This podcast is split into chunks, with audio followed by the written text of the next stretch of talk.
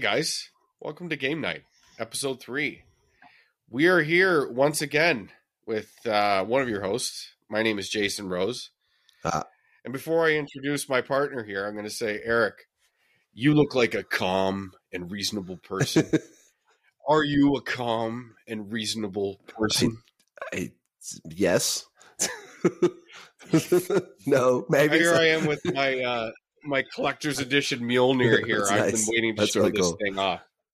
It's incredible. No one's felt the wrath of it yet. But anyway, sorry to interrupt your interrupt your recommendation here, or your introduction. Sorry, go ahead. Well, between your your hammer and my Conan sword and my other sword, we should we should be prepared for anything. Yes, we're prepared for battle, prepared for the, the the zombie apocalypse or the uh, you know the the Mongol invasion or whatever it is. Just to chase the women away that flock oh, to us Yes. as we do this podcast. This is this is the real problem. it's been tough lately. All these women flocking to me. hey, it's a gift and a curse. yeah, well.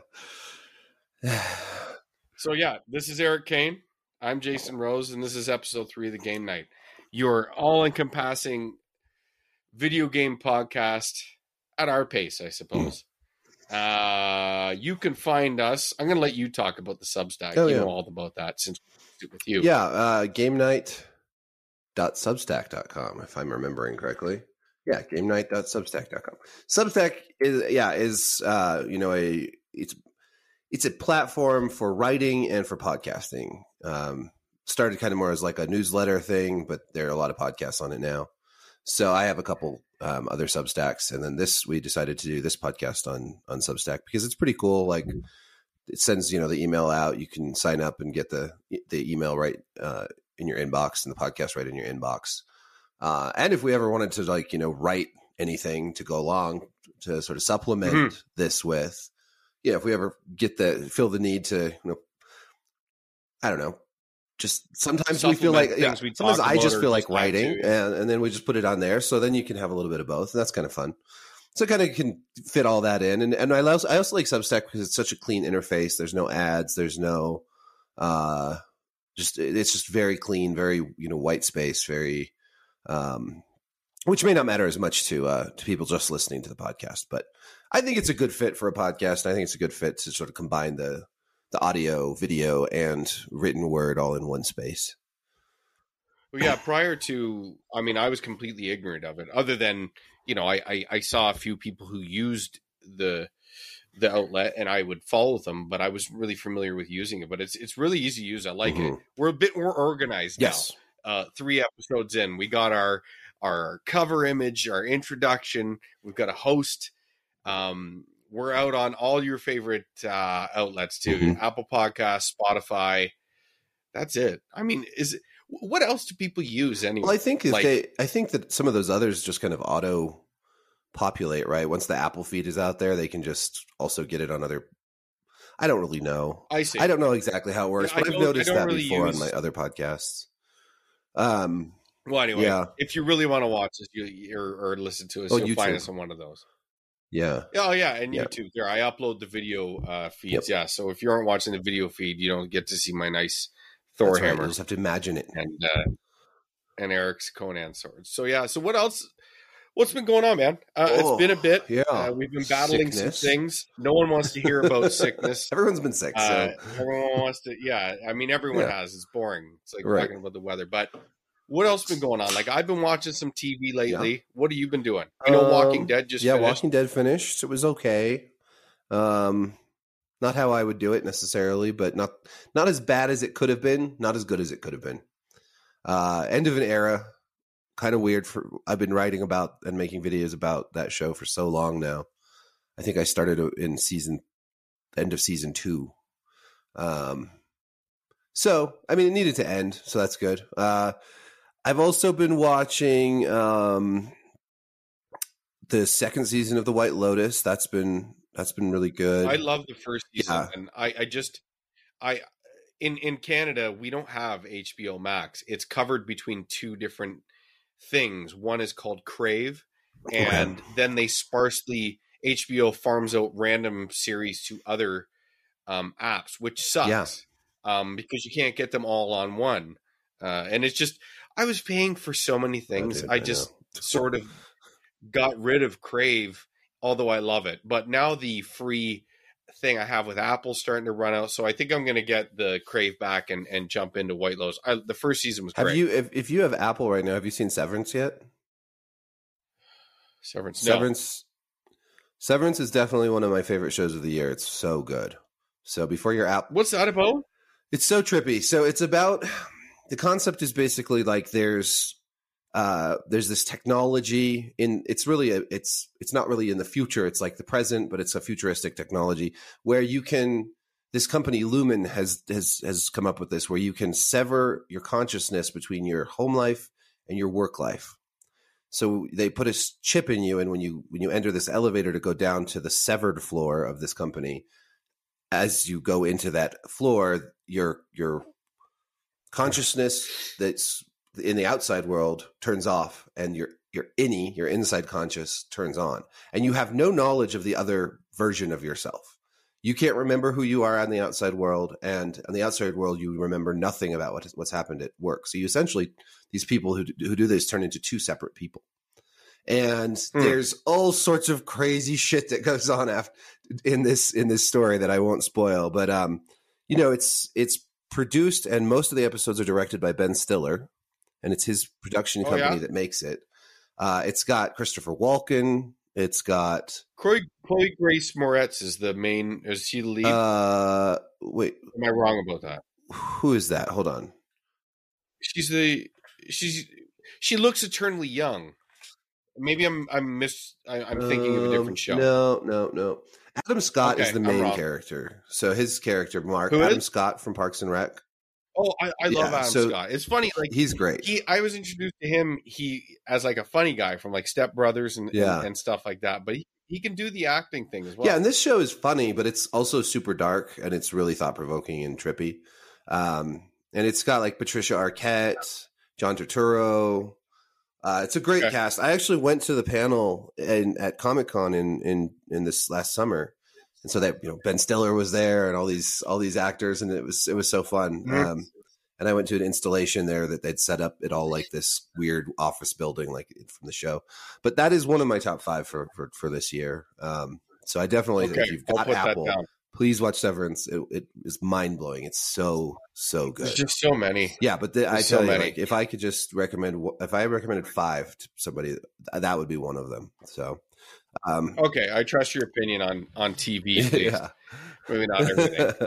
um, Definitely TV. I uh for TV, what I I just finished uh, season five of The Crown. Do I don't watch, watch The Crown, at all? no. I watched like I know a lot of people like, oh, pretentious, you know, Crown, and I don't even love like the royals at all. Actually, I had quite disdain for the modern royal. I love history and I love um like ancient monarchies and learning about the crazy yeah. things that they used to do and live like. I listen to these um royal what's it called? Royal Blood is a podcast that I listen to um, by Dan- Dana Schwartz narrates. She has a great voice. Anyway, um, that's a history like monarchy uh, podcast that I listen to. But that's anyway, cool. Well, well, right. I delved into the Crown because I, I honestly I think what what made me buy in was the score of it, like the Mm. music. I actually really liked it. But somewhere along the way, I fell in love with the show. It's one of the most well written shows I've ever watched. It's it's incredibly well done, and you don't have to have any investment in like the the the British royal family at all to I think to enjoy it. And you know, it, it's it's not favor to them, it, and it doesn't like try to knock them down either. But five seasons in, I still think it's one of the the the best written Hmm. shows, uh, season after season. So I just finished that. Okay. Yeah, I know there was some controversy around the fifth season and and some of the portrayal of different characters in there, but I didn't really follow It's it. It's hard because as they get more to modernity, you know, trying to cover the Princess Di and, and Yeah. Charles stuff, and and and that sort of, I think they ran the risk of it taking over this season, but I actually think they towed the line really well. They seem to tell these obscure stories in in in it. It's not just this like straight line through what the monarchy's doing. It's it's all this other shit tossed into each other. I love Yeah. that show. I think it's I great. watched it. I watched And a the couple I watched- episodes, but I I just never got into it again because there's just so much. there's so much to watch. For sure. But the other thing I really like with The Crown is that every two seasons they switch actors. Yeah, yeah, that's cool. So like the the queen was Claire Foy in the first two seasons, and she was great in the role. Then they went to Olivia Colman for seasons three and four. Uh, and obviously Olivia Colman doesn't really need much of an introduction. She's a fantastic actress. But everybody too, like the the people that play Philip and hmm and Charles and all this stuff, they're they're almost like like spot on. It's so good. Yeah, I'm gonna Such have a good to, I'm gonna have to get into it. It's on the to list. be honest, like if you're if you're curious at all, just pop on Netflix and actually watch the trailers. I think they make some of the best trailers for this Okay. show. Like they're they're actually extremely well. Well, I like royalty I stuff can't- too. I mean, I've watched, you know, I like all that. I mean, I guess that's one of the reasons I like shows like Game of Thrones or House of the Dragon because I like that the, that monarchical like succession and Yeah.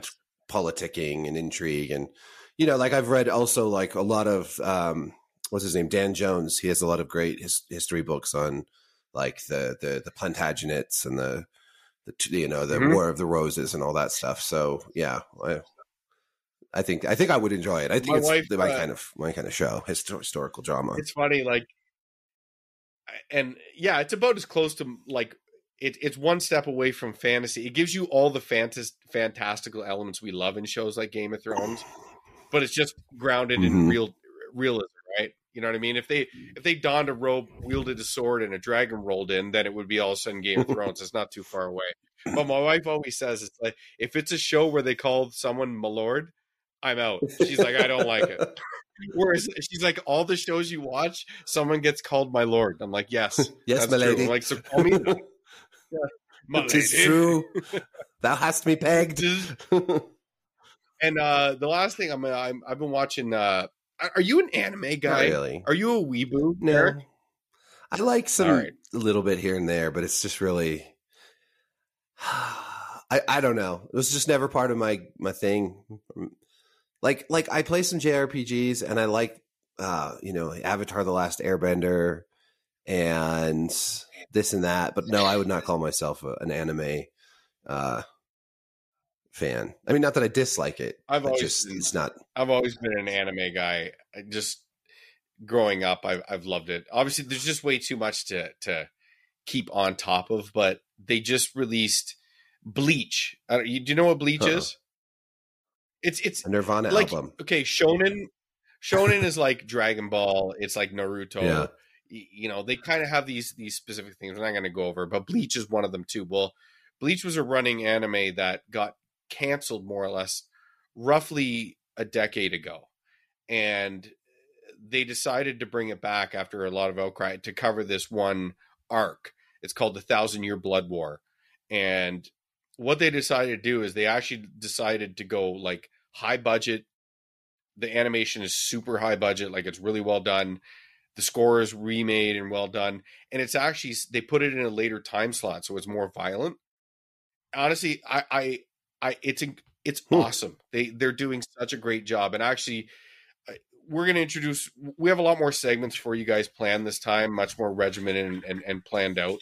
Uh, so it's not no willy nilly and scatterbrain, but uh, we're gonna have an intermission song. But the the song I'm gonna end with is this this moment that I'll I'll tell you. But eh, Bleach fans have been talking about this. They wanted to see it animated for like a decade, and they finally got to see it. And this musical selection they chose is just like it's it's just crazy. It's like a Dark Souls. It's like the final boss's final boss theme. It's so good. That's awesome. So they finally had that, and it was just like incredible. Huh. Yeah, that's cool. There's my geeking out. On yeah, anime no, I you know I always feel like I need to get into it more, but then I'll I'll start and I just it won't. It, I don't know. Maybe it's because I didn't really grow up with it, but um, Hmm. like uh, Attack on Titan. so I good. feel like I should like it more because it's a cool concept and there's some neat stuff going on. But the main character just shouts all the time and it drives me crazy. And I had to stop watching it. it's funny. The One thing I will say about Attack on Titan is as it progresses, it really subverts a lot of the things that you would think. And the main character isn't exactly what you think he is. But yeah, like, but I will say about it, I, I feel like it, Attack on Titan caught this like wave of popularity that everyone is like the most best thing. I think it's really good. But I don't I, like, I think there's a lot of better shows out there. Like, I could name a, a few of them. But I think the last season, there's a lot of politics and stuff that it builds to like on an uh, on an adult level and the last season extremely well done. And they take a lot of risks with the storytelling, especially later on, that I I respected, and it really panned out. Because if they kept just following like, oh, we just follow the main characters in that subset, and then you have enemies, that just it gets you know boring Yeah. and and blah blah. They they they switched up. Attack on Titan's good at subverting that stuff. Yeah, I should probably just watch it. I it's just one of those things. I, I do like the um like uh uh Studio Ghibli stuff, like the uh Oh like all that. We've watched a bunch of those. I I got my now ex girlfriend a whole like Blu-ray like set with uh, like almost all of them in it, and it was so we were going through all of those, you know, Spirited Away and um uh Totoro and What's your favorite? Oh man. Um Oh gosh, what's the uh it's a princess Mononoke. Mononoke. I thought that was really good. I liked of the cutesy ones, I really liked Ponyo. That was really uh, adorable. It's like a little mermaid story. Uh, I really like Nausicaa of the Valley of the Wind. Um, That's really good. That one I've I've probably watched more than any others. Um, I don't know. Like I just like a lot of them. I, I kind of like them all for different reasons. You know, um, Sure. They're they're just they're charming and, and and fun to watch, and they're they're great to watch with the kids. But they also have they're so different than than like the you know Disney or the Western stuff that we have. You know, Mm. so I, I enjoy that. For whatever reason, I never really got into shows like anime shows as much as the movies. And again, I think Mhm. that's probably just mainly because like you know, it's funny too because like I had when I was in fourth and fifth grade, some of my best friends were Japanese. One of my best friends didn't even speak English, and I didn't even speak Japanese. We hung out all the time.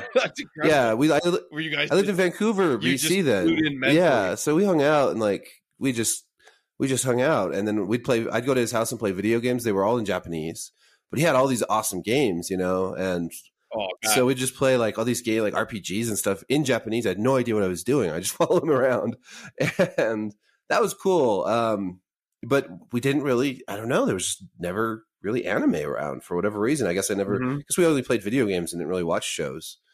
So I never really, yeah, I just never really had much exposure. My parents didn't do any anime stuff. None of my friends really, even my Japanese friends, it was really mostly video games.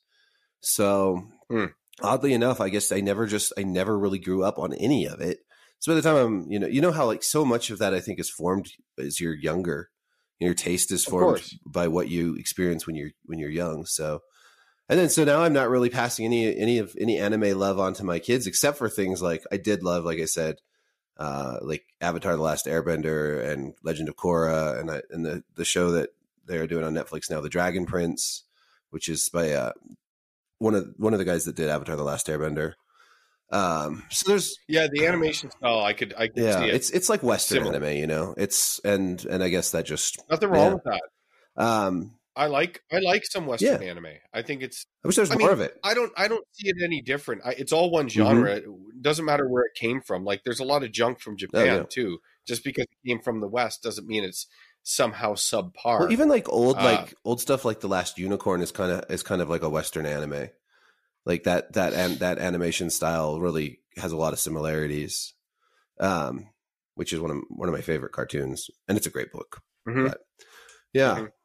Yeah, Studio Ghibli is really like Ghibli, the yeah. Japanese I always say it wrong. Disney. Uh, although I wouldn't, you know, they they definitely are their own thing. I guess it's just a, a great way to describe them. But they have so much charm. and they and be they- dark. The one thing I respect about Studio Ghibli is if they don't compromise what um, they do.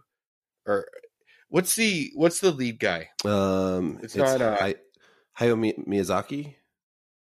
Miyazaki. That's it. It's funny because that's the the Dark yeah, Souls. Hideo uh, Miyazaki. the- I get the them mixed up. I always, always mix those two up. But some of the best memes are from Ghibli's Miyazaki. Like this is an affront to human or to to mankind. this one, like there, I watched a making on their studio of making some of their films, and these guys brought in this animation art like program that would like animate these these monster. He was basically what they chose for their example. What to to pitch to him was this almost like a deformed life form life form being animated by this AI thing. And he's just he's just an old guy looking at it. He goes, This is an affront to all I hold dear and to mankind. It just looks like it's the worst thing That's ever. funny. It, the, it was on Netflix, this this making of documentary. It was really Oh, good. Cool.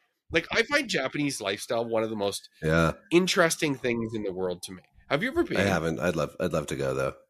One of these days. I've been to Korea oh, twice. really? My best friend is oh. Korean, and that's how I got into anime. He had these Dragon Ball mangas that I would read, and I was like, "Wow, look at this thing!" And you have to read it the opposite way. Yeah. It's so cool. and I remember I was like reading all this stuff way, way, way before it even came here. And but yeah, I've been to Korea twice. Um, once when I was like 14, and the second time I went back when I was 22. Uh, and it was night and day. It was really cool. Like it was basically when I went the first time, the World Cup between South Korea and Japan, they had a shared World Cup in there. That hadn't happened yet. Hmm. So it was like 98% Korean people and 0.75 brown people and me and another white guy I saw and one black guy. and it's like the most per capita populated country in the entire world. So I it just I had like schoolgirls, 50 of them following me at like 14. I was like this alien yeah. that people on his team. So I went back like all like six, seven years later at 21 years old. I'm like, all right, girls, I'm ready. I'm ready. And it was just like, you know, I still got some attention, but it was just like Changed. the World Cup had Yeah. happened, things have changed. So that was a culture shock, Hmm. but I've never seen that many people in my life. And I've always wanted to go to Japan. It was like a hop, skip, and a jump away, Yeah. but I never made it. Someday. Yeah, I want to go. I want to go to Kyoto. I want to go to like, uh. I don't know, all over really. It's it's it's there's just so much there.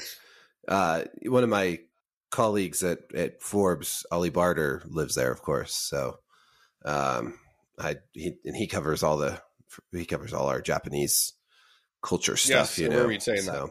um, yeah, that'd be cool. That'd be a good in. what now?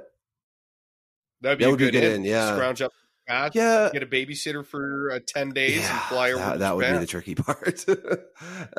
Yeah, it's hard to I'll just bring my kids with me, although that would also be tricky. Sure. But they'd have fun. It would be fun. There's so many places to go, and it's it's it's hard to um, find the time and the money for it. But I have a lot of miles. Actually, I should use some of these miles.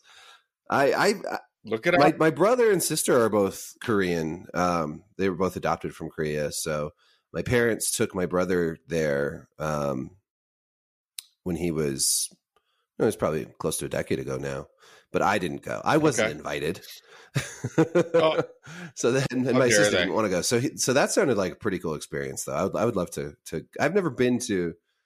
I've been to Fiji. That's that's the closest to Asia that Okay. I've been, uh, which was pretty cool. It was a neat experience, but um, and yeah, like like then I was like, I should go over to New Zealand. I'm so close.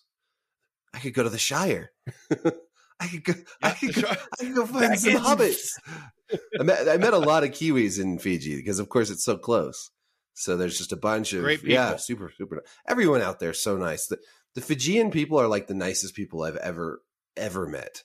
Like there was this cab driver at one point who who was like, "Do you guys need you know a taxi?" And we're like, "No, we're just waiting for the shuttle." And he's like, "Cool." And he just talks to us, starts telling us all about like British colonialism in Fiji, and like just super friendly. And like this, just this older guy. And I was like, "Wow, these people are just so nice here." Well, that's that's traveling. man. traveling's like great. talking to the locals, going off the beaten Mhm. path. It's it's the one regret I think I have. Don't worry, everybody. We'll get to games Ah. soon. Uh, it's one regret I have in my life that I didn't travel. More. Yeah. Um, and it's never too late. Like I, I feel like I'm still young, but with another child on the way, it's like what vacations are in my future. Yeah, not for a while. really, unless I win the lottery. uh, you know, I, I admire those people that can just sell everything and just Yeah. take off and travel, which I don't. I mean, you got to have a lot of cojones to do Yep. that. and and not too many responsibilities, preferably. Well, like some people just travel Yeah, with their I kids. know. Like I, I don't know how they do it. I mean, they must just play the Instagram game and hope they get lucky and just ha- they're like, we have, you know, I have four hundred grand. Let's see where this takes us and hope the Instagram gig takes off before the money runs out. You know what I mean? Or else we're or else we're double fucked and our kids have no future. Yeah, that'd be fun. I I could do it because I can work from anywhere. I could theoretically do something like that, except for that I, you know, have shared custody and all that stuff, which makes it a little more complicated. Yes. I did Yeah. get a lot of traveling in my guess- 30s though, so I'm glad for that because I went to you know Ireland and Fiji and Canada and Europe and uh, Mexico and Costa Rica and a bunch of places uh, in my 30s, which was which was great. And now that I'm 41, I'm like, I've done so, I've done all that, and I'm kind of like, okay, I'm good for a little while. But then I know I'm going to get the bug again, and and my kids are old Yeah, enough I to travel I got now, about- so I got about four places on my bucket list. I mean, and many other secondaries that that I definitely want to go before I uh, pass away, but or or get too old or run out of money. I don't know. right. Whatever Yeah. happens. for- Or the world ends, or there's a zombie apocalypse, or alien And invasion. the last thing I want to do is uh, I got this here. I'm holding it up in front of the camera here. It is a it's from Bitmap uh, Books. They do these. Uh, it's it's a guide to Japanese role playing games. Okay, and it's like the whole genre covers all the important facets. It's an awesome Oh. book. The really cool thing is they mistakenly sent me two, and they they know they sent me two, so I'm not gaming the system here. Um, they initially said, "Can you ship it back?" Then they sent an email the next day saying, "You know what? Just keep it and you know do whatever you want with it. Gift it." So I think for Christmas, as long as we have enough people here, I'd like to do a Ooh, that's a good idea. and we can come up in the future. Like I still have it all in the in the box and everything. It's an awesome, awesome book. Um, but we'll come up with the you know a, a small little contest or write a you know a, a 250 300 word thing on on something but stay tuned and uh yeah, that's a good and idea. we'll come up with something and then you too can be the proud owner of the guide to japanese it looks like a good piece for a Bitmap. collection.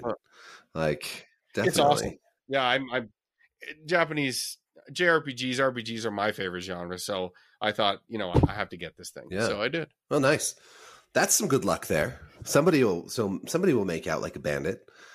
Giveaways are fun too. Yeah. yeah, that sounds like a good idea. We should do more of those in the future. Also, I think that's I think that's sure. great. Uh, you know, as long as we, codes Mhm. or, or whatever the hell we can come up with, we'll we'll do what we can. So you know, stay tuned on the the Substack. Uh, and if you're listening audio wise, try to try to go in. I'll, I'll, I'll include a link on the all the episodes that'll you can link to the Substack with the write up of the episode, and you can check Mhm. in there. But anyway, let's go to our first segment, which is our our shared game recommendation. Uh, you out there can play along with us as we go. It'll be from episode to episode. Um, but I came up with this week's. Erik will come up with uh, next time's. And drum roll. Brrr. First game recommendation for episode three is going to be Tunic, which is developed by Andrew Shouldice and it was published by Finji. It's a I think it's a it's a relatively high budget indie title that came out recently and it's on just about everything. I don't know if it's on Switch, but it's on everything else. Let's see. I'll look it up. Am I right? Yeah, it's on it. Yeah, it's on Switch. Oh, okay, It's it is on on- Switch. Switch. Seems like it makes sense a lot, a lot on Switch. Yeah, it's on a bunch. Let's see. It's uh It's on PlayStation, it's on Xbox, yeah, it's it's definitely on on, Steam. PC. Um, it's on Mac. Oh wow. It might so be. it is on it might be Mac like through Steam or something. But yeah, Xbox One, Yeah. PlayStation Four, PlayStation Five, Xbox Series X. Yeah, everything. Not mobile. Doesn't look Yeah. like it's on mobile. Not yet, anyways. Good. It looks kind of like Good, a definitely like an you know like a anthropomorphic fox in Zelda kind of. Mhm. Yeah, because I've seen trailers for this, and it's been on my list of like. So I'm glad you picked this one actually, because it's been on my list of you know my backlog of games to play. It's got great reviews, but user and critical reviews. Um, it looks cute. looks fun. Yeah, I'm pumped. It, it gives me an excuse to play it. I, I try to tackle the the quote unquote smaller games, although I don't you know, I don't like looking at games. like Right. that. I know everyone's like, oh, it's a AAA Yeah, game. don't and either. yes, these budget wise matter, but why does the budget matter to us? Right. You know, I, I feel like this is like a uh, a terminology and verbiage that's been inherited because people think that's how they should talk about games. When really, I just think that's how you know manufacturers and developers talk about games, where we don't. Like I always Right. find it funny, but you know, IP, IP. Like normal people don't talk about IP with like film and and book and and stuff like that, do they? No, not really. I mean, I guess it's different. I just- like I mean, in films, definitely like there's you know the tentpole blockbuster films, and then there's the small Yeah. art house indie films and all that. Books are different because it's like most of them are just written by normal like a person. um, yeah, I don't know. Like games, yeah, I don't I don't love to think of them that way either, and that's partly I guess because of personal biases, which is like I do like a lot of the big franchises. Um, Oh, I do too. But it's like I, it, it, it feels like you know when there's award time or when people talk about things, it's like there's no way this. It's just an indie title. It was a smaller title. I'll tell you, like I- I go back, like in 2014, I gave Supergiant Transistor my game a of the year. game. Yeah. I thought it was the best game of the year by far. they make great games. Uh, maybe not everyone agrees, but like I have no problem. They're all games to me, man. Mhm. Oh yeah. Like, Well, yeah, some of the best ones big, are the small ones, and then then then it's silly to write off the big ones just because they're big. Like it's just what is the game? What does it do? Is is it filling that particular itch that you have? You know, like do you want to go just blast people in a shooter, or do you want to have some crazy weird puzzle game like Witness, or do you want to you know like it's, it's there's that's the great thing about games though, right? There's just so many different types Absolutely. and sizes of games, and you've got you know uh, I, I think that the one that the bigger risk in games is is like some of these huge franchises are just getting so big and so expensive, and uh, that's why we do need more like smaller games to fill. and they're know, taking those games are the ones that taking the least amount of Mhm. risks. often very true. And that's yeah. why I seem to grab. You know, they have to fill these quotas. They have to be such and such long, and they gotta this amount of con like an Ubisoft Oh, yeah. game. Like when you think of an Ubisoft game, you kind of know what you're getting, and to me, I'm automatically turned off. So right, except for the, I mean, they, we're, we're going in a different direction. when they but- do when they do you know ubisoft has some cool smaller titles out there they've made some interesting you know i mean they've got Yeah. they've got and even recently like uh, that phoenix immortals rising game which is a terrible terrible name for a game that It was is. a fun Well, remember what was the original name Uh, that before they changed it? was it just immortals The original name was It was great. just uh, no, No, it okay was- i'm looking it up It was something. Yeah, look it up. But the first name to, for that game before they Yeah. changed it was great.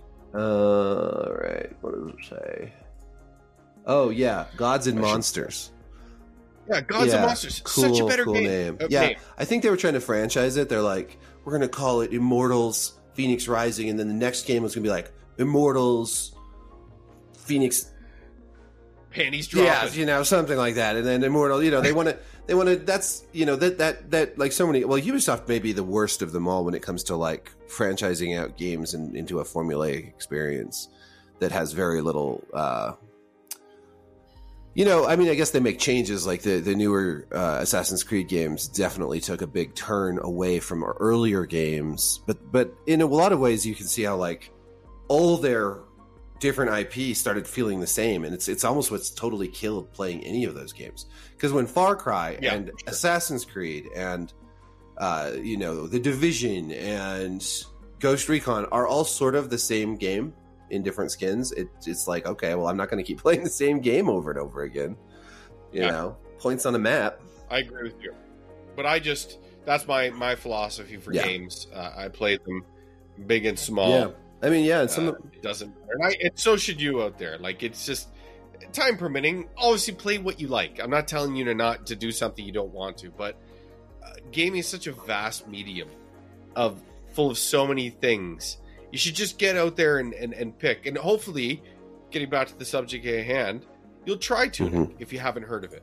I mean, it's not exactly the most obscure title. It- it's a pretty, you know, well uh, promoted indie title. I don't even know what indie means really, but it's a smaller developed game. But I know it did have some money behind it, so yeah, how indie, whatever. But hopefully you'll you'll jump into Tunic at least to some extent with us and and have something to say about it. What I found with the smaller games is you bring up Transistor from 2014, and man, like back in 2014 and in that era, there would be, you know, there were quite a few games being released, but you could follow along. It was a tough year. It was that transition year. Uh, PlayStation 4, Xbox came out in late, late 2013. So 2014 was that first year. It's kind of the years we've been having with the PlayStation 5 and, and Series X. But, you know, there was Shadow of Mordor. yeah, There was Dragon Age it's Inquisition. a lot of good games. There was, but you could. There were they were good, but I, I wouldn't say there was great. There's a lot of good smaller but- games too, though. But th- but but there was a lot of games. There was a lot. There were there weren't so many. See, I guess what I'm getting at is there weren't so many games that you just felt totally overwhelmed by the sheer number of them. Whereas these days, I have a much harder time keeping up with the indie scene because so many games come out every month on Steam, and so many games are hitting the you know the Switch, and, and it's just like oh, it's just so much. Like I think you know, like Yeah, like I like the quiet years. Mhm. This year uh, was the first quote unquote busiest with the tentpole titles coming out. Uh, at least for still kind of PlayStation and Nintendo or Xbox. We'll get to that later. But um, I liked last year. Like a lot of people are like last year sucked for games, but I'm not. I'm not the type of guy that that's waiting on bated breath for these Right. long. I like big games. Don't get me wrong. I I, I want to play the the newest Final Fantasy and God of War. It sucked when it was delayed, but I, I figured these delays happen for a reason. But it also gives me time. Like, how do these people not have these extensive backlogs of games that right. stare at them and are like, "Fucking play me, dickhead! you spent this money," and it gave me a chance to like play this stuff. Uh, I don't They're- know. They could literally So not release a single game in 2023, and I would have plenty play that I have never Sure. played before. I wouldn't mind if the video game industry took a pause for Yeah, a it'd year be, it'd, It- it'd be it would- crazy, I could catch up it, and not miss yeah. out on anything. it would Right. be great. I mean, you could still probably not catch That's up actually because there's so much out No, I there. definitely would. um, Yeah. but you could catch up a little. Mm-hmm. It would be great as if to, to be But like anyway, our game recommendation, our game Yeah, recommendation Tunic. is Tunic. Please play along. Uh, we'll give you our thoughts and and stuff like that next episode. So next, let's get into what we've been playing, which is kind of obvious. Every podcast does this. But yeah. I'll let you go, Erik. Why don't you Oh go? well, I've been playing Call of Duty mostly. Which is great because again, complete blind spot for me. At least these days with COD, I I don't really have time to jump in. So, but I like hearing about it. Yeah, so for me it's like partly it's it's a social thing. Like I play with my kids and I play with my friends and my brother and and so since everybody's playing, I end up playing a lot of it um, because that's how I get a lot of my social time.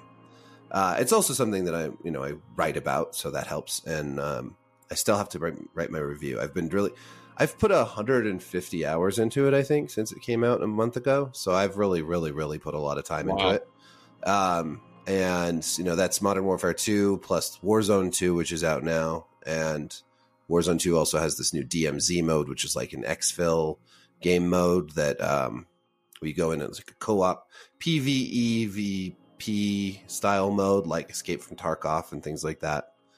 Um, Yep. So yeah, that, I've been playing a lot of that. I have uh, I have enjoyed it, but it's it's just such a mess. it's Is such it a mess. It's like how, I I thought they cleared they have they have some.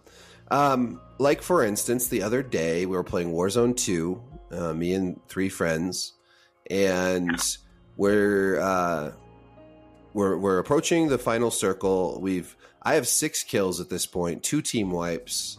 Uh, doing great, feeling good, just feeling really good. I mean, six isn't a lot. Six isn't a ton of kills. Like I, I got twelve on in a match the other day, but six feel still pretty good, and we were feeling good, and we were doing good, and we were all alive, and we were well kitted out, and we are approaching this. You know, the center circle is moving in, and we're we're moving up the hill really strategically, well coordinated, and then my game freezes, and then my game Oh, crashes and then sucks, man. my squad goes on to get the win, which I'm glad for them, but I don't get the win because my game Mhm. crashed. And it's not like it's the first crash, you know, like the game's crashing a lot. And like last night when we were playing in multiple matches, suddenly everyone would be bugging out. And not just one person, not just one person's machine, but everybody rubber banding, flying up into the sky, uh, and crashing. So like it's a mess. There's a lot wrong with it.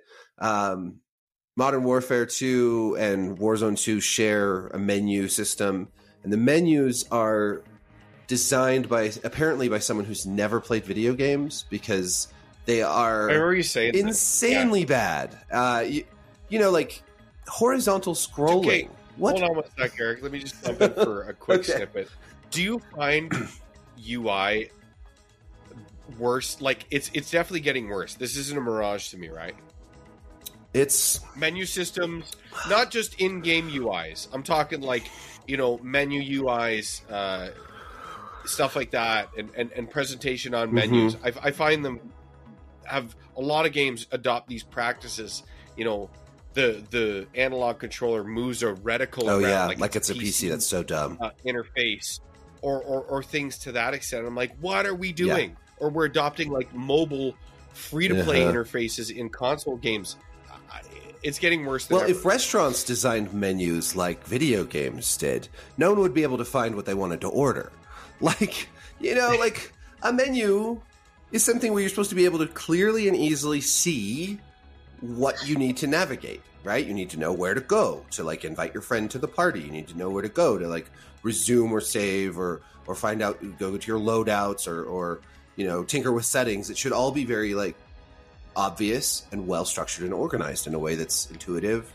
And menus have a lot of menus like this the new call of duty menu is is it looks nice right? It has a a pleasing aesthetic but the actual navigation is a disaster. It's so hard to find Yeah. where you're going. There's so many different layers. Like in modern warfare 2019 or any of the most recent cods you could go into your operators right? There's multiple operators. They all look different. You can buy skins for them. You click on an operator and it pulls up a list of different skins that you can select. In this one you open your operator and then there's two boxes. One that shows your operator again another that shows your finishing moves which is like execution moves. And there's no indication of skins anywhere but you have you then have to click on hint that operator a second time and then you get to the screen where there's operator Yeah. skins and there's just so much stuff like design. that where it's like it needs to be it, it needs to Yeah. snap. Like these are things that like if you've been playing games for a long time or you know a breadth of games, you you you come to see things that work. If you're not if you only play COD, maybe it doesn't. oh no the cod community or- is super bugged by this good. They should very be because upset. shit like this matters. it does Like it's got to snap. It's got to be simple, a little sexy, but simple and easy to use, and like it's got to be self-explanatory. I shouldn't have to wade through menus. Mhm. Um, and actually, you know, not to bury the lead or, or whatever, but one of the problems with God of War Ragnarok is their their UI and their menu system. I, I don't think they've done a good job, but we'll get to Yeah, that. yeah. I still need to dive into that game. Obviously, I've spent a lot of time on this this other one. Uh, yeah, they should. I mean, I don't mind the like the getting more visually and aesthetically pleasing menu systems as long as they're functional. Because function before form when it comes to this stuff, you know. Absolutely. Uh, And I, I, find the the the like the more sexier presentation things that that really works for more of a single player Mm-hmm. experience. When you're in a multiplayer lobby, yes, you can dress it up a little bit, but it's got to be concise, to the point, and it's got to be snappy. I I, I got to get where I want. You got to take me to what I want. My loadout, my character, like you said, skin, loadouts, choices, next, you know, match or, or whatever, and then I'm in. Like Mhm. every every experience, Overwatch has different things that they do, and, and it's funny because Overwatch One had a wonderful menu It's interface. pretty- very Overwatch simple. kind of screwed it all up. mhm.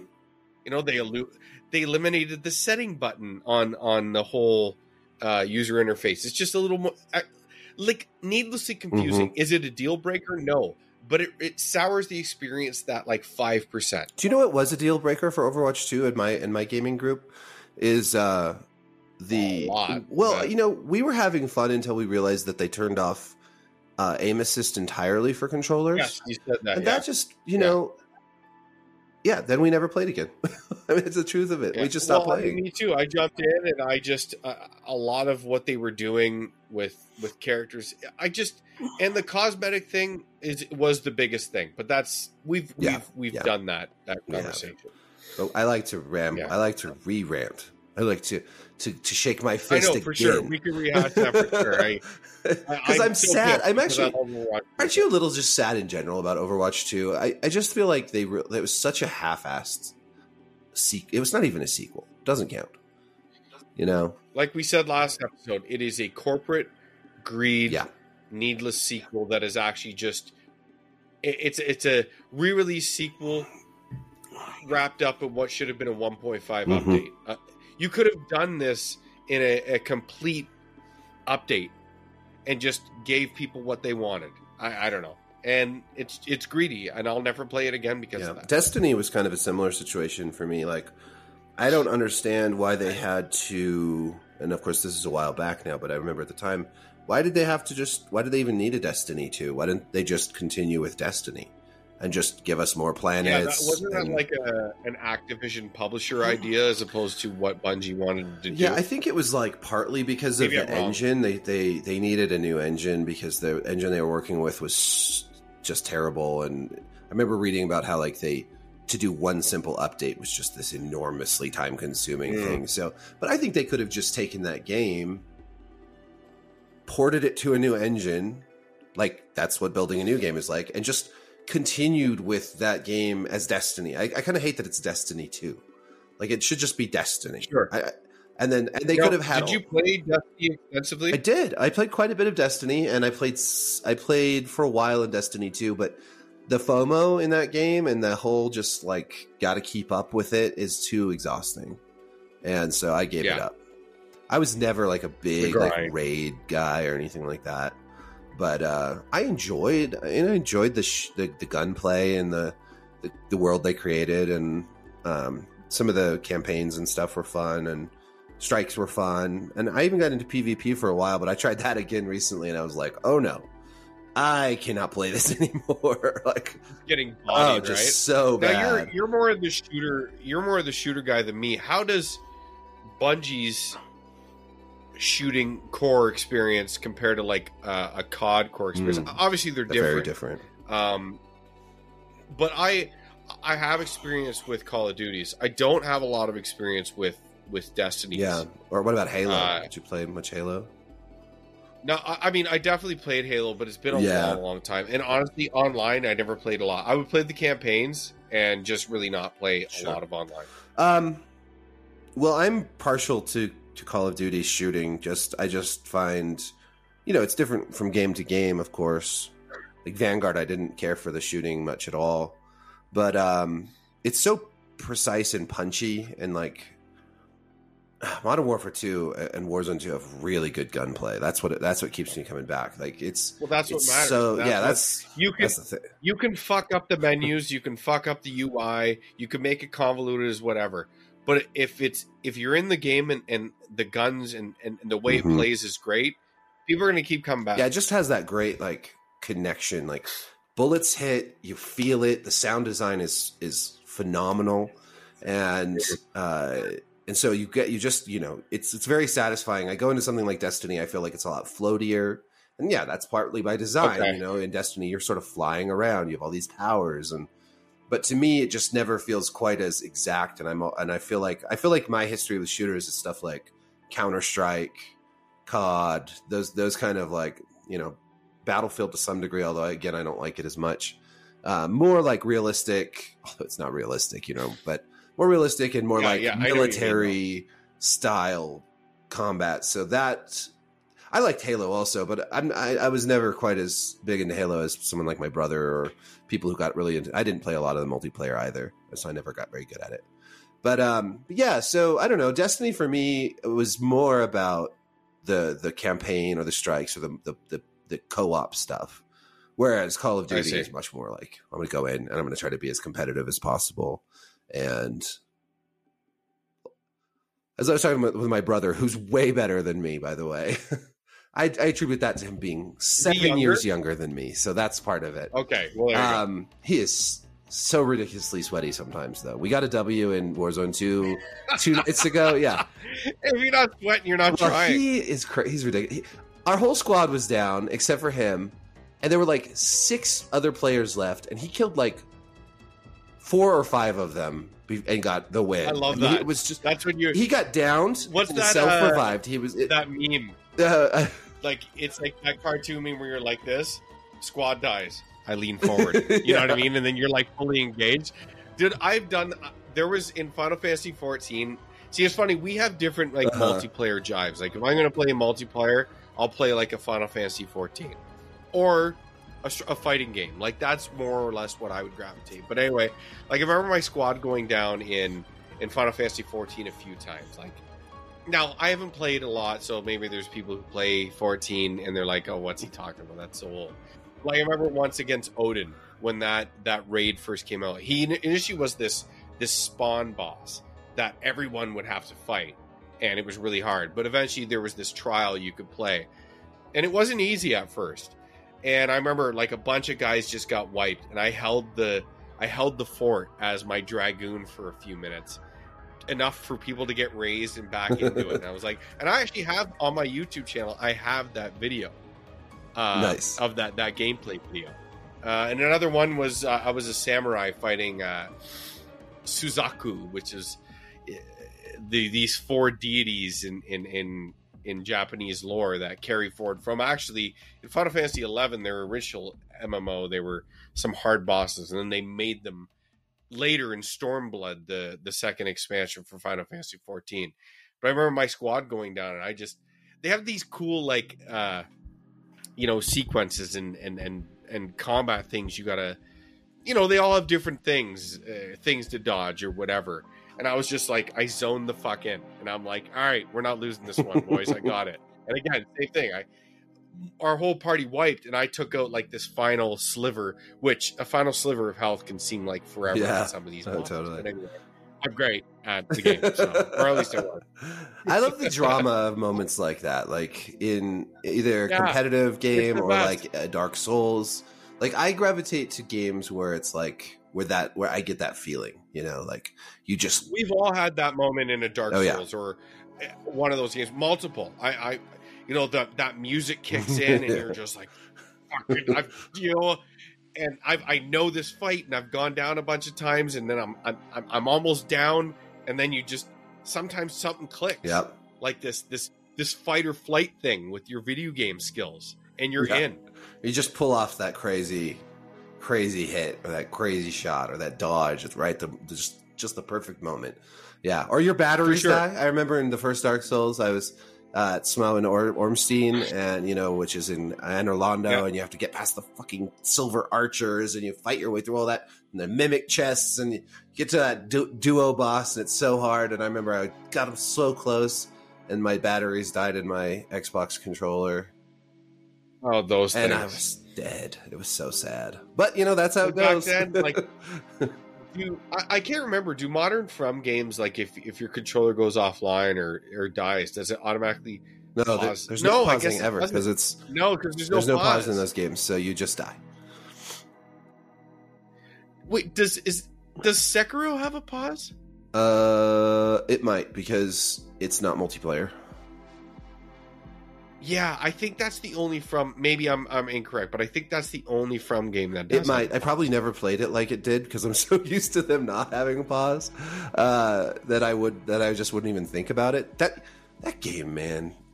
I Well, I know we talked about this before, and I was just gonna say, if gaming went on pause for yeah, a year, play that. that is the game I would focus on because I think it is. I think about it often. Mm. I really do. I think about it often. There's there's some games I think about, like I want to f- Persona Five Royal.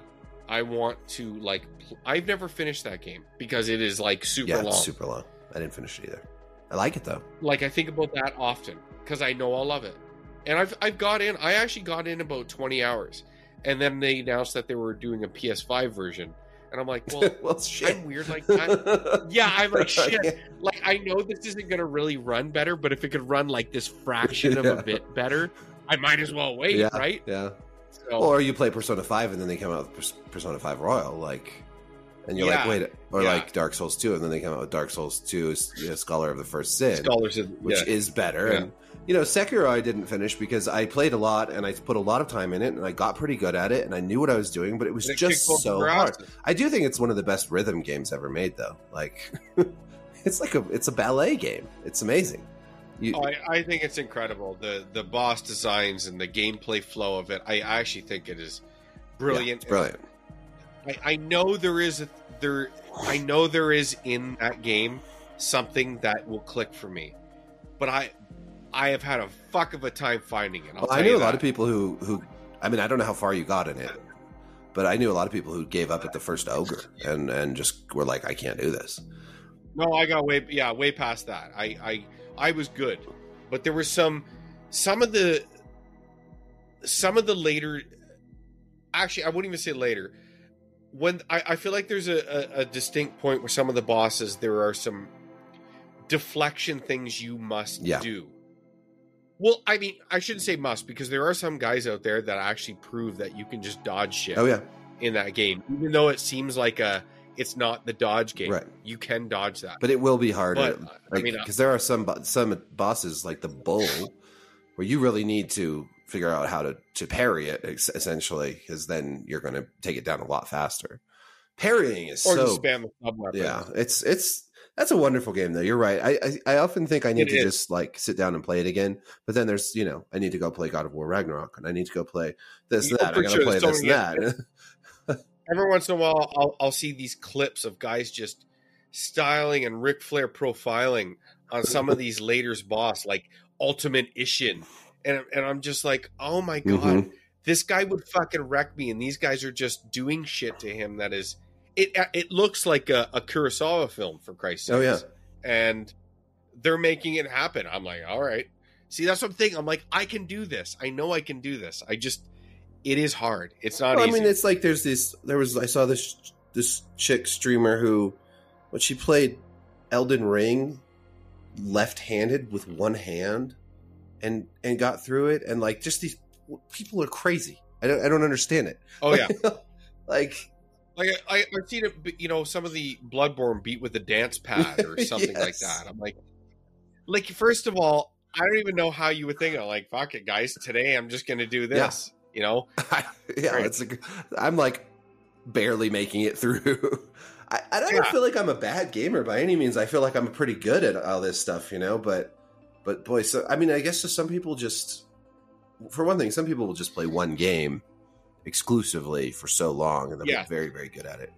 And when I was young, like for instance, when we were younger, there were certain games, like not certain games, we just didn't have the buying Mhm. power, and uh, we would have these games. I'm like, well, this is all I have to play, so I'm just going to keep playing this game, and I would just get badass at it. yep, that's what. Right? I just could speed run. I knew where everything Mhm. was. I knew attack patterns, and eventually it just becomes second nature.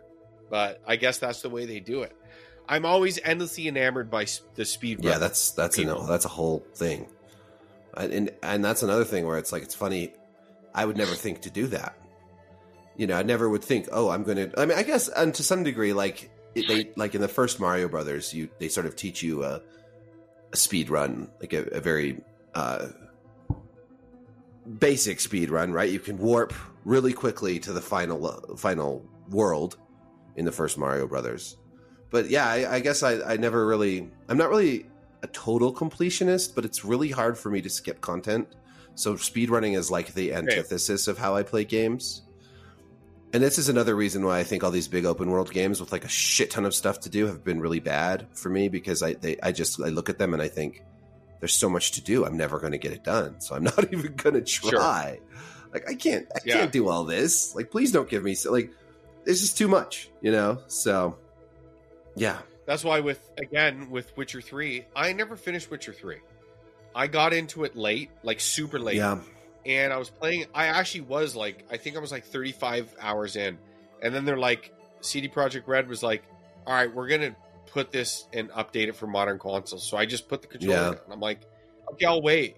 I waited so long, I might as well just wait for like the best best version of it, which is coming in December. So I am going to play it. Like I have all the expansions, and I love that game. a good I think it's incredible. I will say I think that the that I was a little bummed out that The Witcher 3 adopted the open world format that it did. Not that I, I I'm against open worlds entirely, but comparing it to something like Elden Ring, which gives you a much more organic open world, just makes me think that there was so much potential. Because you know, Witcher 2 was not an open world game. And there was No. not question marks on a map. You know, you, you, there weren't all these things like that to do. And I was when I saw that when I started playing, I thought this isn't really exactly what I want because what I'm here for are these great characters and stories, and I don't Which need. They definitely did. Deliver. Oh, they did the like the the Red Baron or whatever that whole quest line. I don't know if you got to that with the three witches. That was Well, that's right at the yeah. beginning. more No, it's a side quest. Oh, you don't yeah, even have sure. to do it. Like yeah. it's Well, you it is a oh, mandatory. is it mandatory? uh, it's been so long. no, no, no, no. But like part of it. yeah, But to pursue the full Okay. quest, it becomes a side yeah, quest. that's Yeah. right. That's right. It's been years. And you can actually fuck it up, like it, where it will just sort of end, and you won't pursue the full amount which of is it. sad But that's, that's, a why these yeah, it is so good. I finished it, and I finished most of the DLC, but I think then I also stopped because it's I'd put so much time into that game, um, which is it is a yeah, phenomenal there's game. Hearts of Stone, Yeah, and then there's Blood of Blood and Mhm. Wine, and from what I understand, the DLC is as good, if Yeah. not better, it's really good. than the main. It's game. excellent. But you have to think like that was 2015, and That's crazy. You look at like a Bethesda came out with Fallout 4 right around the same time, and by comparison, like what The Witcher 3 was doing was so far Oh, ahead sure. of what like Bethesda was like, here's our game, you guys love our formula, and CD Projekt Red was like, no man, the game has changed, Yeah. And so for the time it was like, okay, like, but at the same, like the gameplay wasn't incredible. The one thing they did is they kept iterating. Like there was like twenty patches for Witcher three, at least. Oh, yeah. if not more, of content, gameplay iterations, and this is again, we're getting back to the thing why I don't play games on day one. That's exactly why. The Witcher three basically transformed. It was almost an entirely different game Mhm. uh, from where it was released to what it would. But anyway, Well, they're they're good about that. I mean, to some degree, CD Projekt Red is bad about releasing games that are super buggy, but they're good about fixing them. Although sure. I never did get into Cyberpunk 2077, I just didn't like it. Did you I try did. it? I just didn't like it. Okay. I didn't like. Okay. I didn't like it. I don't know. I I didn't. I just I didn't like the shooting, especially, and I'm I guess I'm picky, but I really didn't like how the gut the combat So was. did you try it at Yep. launch or did you try it after the next gen patch? Nope, update? haven't played it since. I played on PC. Okay. and I will I will try it again at some point. Um, I honestly just kind of got a bad taste in my mouth around the whole thing. It felt so unfinished and so rushed out the door. And and you know, CD Projekt Red is one of those developers I have historically had a lot of respect for because of their Sure. approach to DLC. and- it with, with, with Cyberpunk. and, sure. and it, it kind of bothered me and so i just was like yeah i don't really like it and i'm not really happy with how they've approached this and i'm just not going to play it so they should have cut the last gen SKUs when when it moved along in production. I guess it's easy for me to say when I don't have shareholders and, and things to answer to, like all of us. But I think the writing was on the wall, and they were trying to serve too many masters with the architecture. Again, we're ignorant of development. Mm-hmm. Well, but we- we- obviously it was too much. the The result was it was too and much. the result was their share price fell and they lost a lot of goodwill with the community that they'd built a lot of goodwill up with so i don't think that's a wrong assessment at all i, I think they would have pissed people off but i think if they'd just been really upfront and said you know this game has grown into something that just won't run properly on these consoles and we're not going to sell you a game that won't run properly on your consoles it's not fair to you as consumers Wouldn't life better? Wouldn't life be better if people were just honest? i know stuff it's because because like yeah politics, everything. Like, listen, guys, here it is, point blank. No, it just doesn't ever work like that. And I, again, I would have respected them a hell of a lot more if you just, yeah, it would have sucked. Yeah, I get it.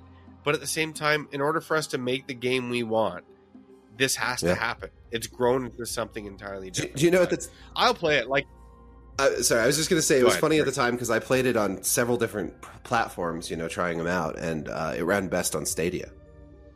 It ran better on Stadia than it did on PC, than it did on anything. R.I.P. Stadia. But Sta- Stadia's over, R.I.P.. man. Stadia's gone. And and they're Got to get my hands on one of those. It might be worth something someday. they, no because it's they're they're they're refunding everybody for all of it, all the games they purchased and all the Stadias themselves they purchased, and they're gonna they're shutting it all down. It's crazy. It's the wildest thing ever.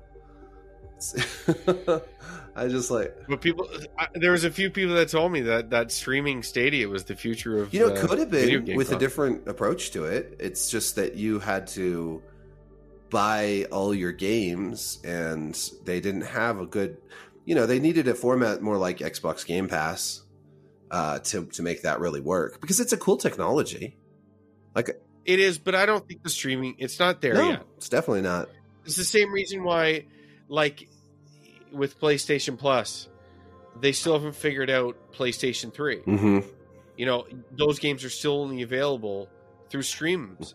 And that sucks because they are anyone that's experienced, they are unplayable. Yeah. They just to an acceptable level. And there's the PlayStation 3 has so many games that I want to go back. It, it actually is the one generation. Like I'm a I love I've owned every PlayStation console day one. PlayStation 3 might be my favorite for as fucked up as console. it was. And I think that's exactly why. Because they took so many chances because they were getting their ass kicked. And their games were funky. Their PlayStation store didn't work. The the thing kind of ran like shit. But they didn't care and they just kept coming. Like there's just so many games on there. Like did you ever play Asura's Wrath? No i didn't I've, i know what you're talking about though yeah it's the most and again. I, I it's the most anime game that you could ever ever find. That game, honestly, to me is like a masterpiece. It is the most overtop anime encompassing game. I love it, and it is stranded there. I guess you can play it on Steam. I think. I think. I don't know, but anyway, I have it on PlayStation Three, and I want to replay it. But I'm not going to stream that game. Right. I I have my you know, I still have my PS3 and I have a ton of discs for it. And Mhm. that's you know, that's not something I can say like I do. I have some PS4 discs and I have probably no PS5. Like everything is digital now. But I've got, you know, Okay. See, I'm still, that's where we. I'm still a physical guy. Yeah, I just you know, I guess I guess I don't know. Um, I I I don't hate having the digital stuff because I can't lose it or scratch it, and I would. Are you sure? Though? Well, you can't scratch it. You can lose it, but I'll lose my I lose my discs and stuff. Um, I was gonna look up that that game, Asura, to see if it was on What, Steam. Asura's Wrath. yeah, I don't. It's so good. I don't see And it on it's a Capcom uh, game. Okay. It's a Capcom game, and they institute like there was like this DLC episodes where in, you could fight Ryu and fight Akuma. Uh, and like there's the, it's super anime over the top so you have to be into it to find the charm of it. I think some people looked at it and they're like what the fuck is this? But it's definitely become one of those like nostalgic gems for people. They're like what were we thinking about with this game? We slept on it. It is amazing. It was a yeah. like it's like a god hand. Remember uh-huh. god hand? You know some people just didn't get it. And and to be honest it is kind of fucked up. Like i remember the ign ign review was like a 3 out of 10 were other people were like, it's a nine out of ten. This game is phenomenal. So it's kind of one of those. Yeah, there was a lot going on with the with the PS3. That was a, that was a fun era, and and then of course games like Demon's Souls came out in the PS3 era, which sure. were taking all kinds of crazy risks and new approaches, and uh, and random platformers like the Puppeteer, which was honestly an absolutely gorgeous game that no one played. Had some really great graphics for the PS3. Honestly, it had some beautiful, Yes, they did. beautiful games. like I listened to a guy break down the PS3 architecture, and I think it was. And don't again, please, guys, don't get mad at me if I get this wrong. but they said the CPU was as powerful as anything today. Like it could run things today. Like it was, but it was bottlenecked in some way by by certain things. I'm, pro- I'm not describing it well, but the way I, I listened to a guy talk about the architecture of it and why it why it excelled at doing some things because you look at certain games like for instance the P- PlayStation 3 generation I, I f- I promise we'll we'll finish my whole what I've been playing and we'll get through that quick but uh I look at that era and God of War Ascension Mm. for instance for whatever Mhm. you think about that game but visually that game is doing things that no one else was Yeah. doing during that generation I was Some thinking the- about that the other day, actually. just it, it, it actually like if and people like I remember I had a guy come and tell me like God of War is better better looking game. I'm like, I like God of War three better, Yeah, but it is not a better looking game than God of War Ascension. Some of the things that they do in that game with the that they use a CGI background that is is is moving and Mhm. and and and reacting to things that are happening that you're doing during a boss fight that is actually you're fighting during the boss fight is too I, again we're not developers i'm not explaining extremely well but it is the most visually impressive game for that Yeah. that era and it's crazy that the ps3 could do that Well, yeah. and but then it, the PS3 couldn't run a game like, like for instance, Bayonetta. Bayonetta ran like shit on the PS3, but on the 360 So ran incredibly well. So most third-party games ran better on the 360, Mm-hmm. but first-party games were getting the most out of the PlayStation 3 and looking better. Yeah, and and I you know with the with Demon's Souls like playing the PS5 version versus the PS3 version, there's still some things I like better about the PS3 version. Like it's not as saturated. It's a little moodier looking. It's a little more uh it, it it's less colorful and detailed, but it, it captures that sort of forlorn aesthetic better in some ways.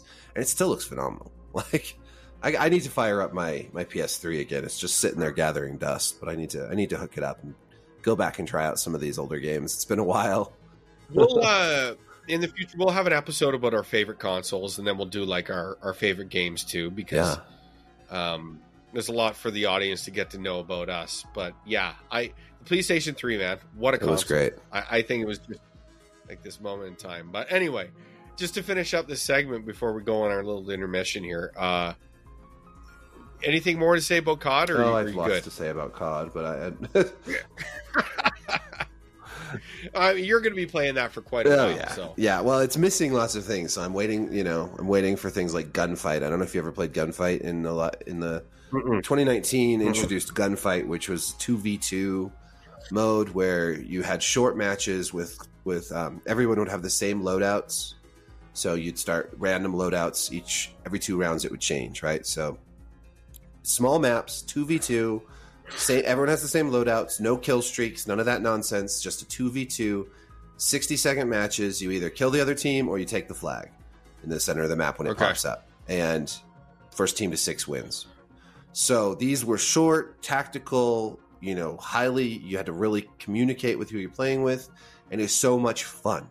And in Vanguard, they got rid of it. And now this year, they don't have it yet. They say they're going to bring it back, but they don't have it yet. And it's like, they keep on introducing things in Call of Duty that are really awesome and then just throwing them out a couple years later. And so I'm hoping that they bring that back. Uh, I hope they bring Resurgence mode to Warzone soon, which is like a respawn mode rather than a, just a battle royale mode. So yes, I'm going to be playing it a lot, hoping that they bring in all these all these things that they got rid of with the introduction of the new games that I, that I think made you know the last game so so good.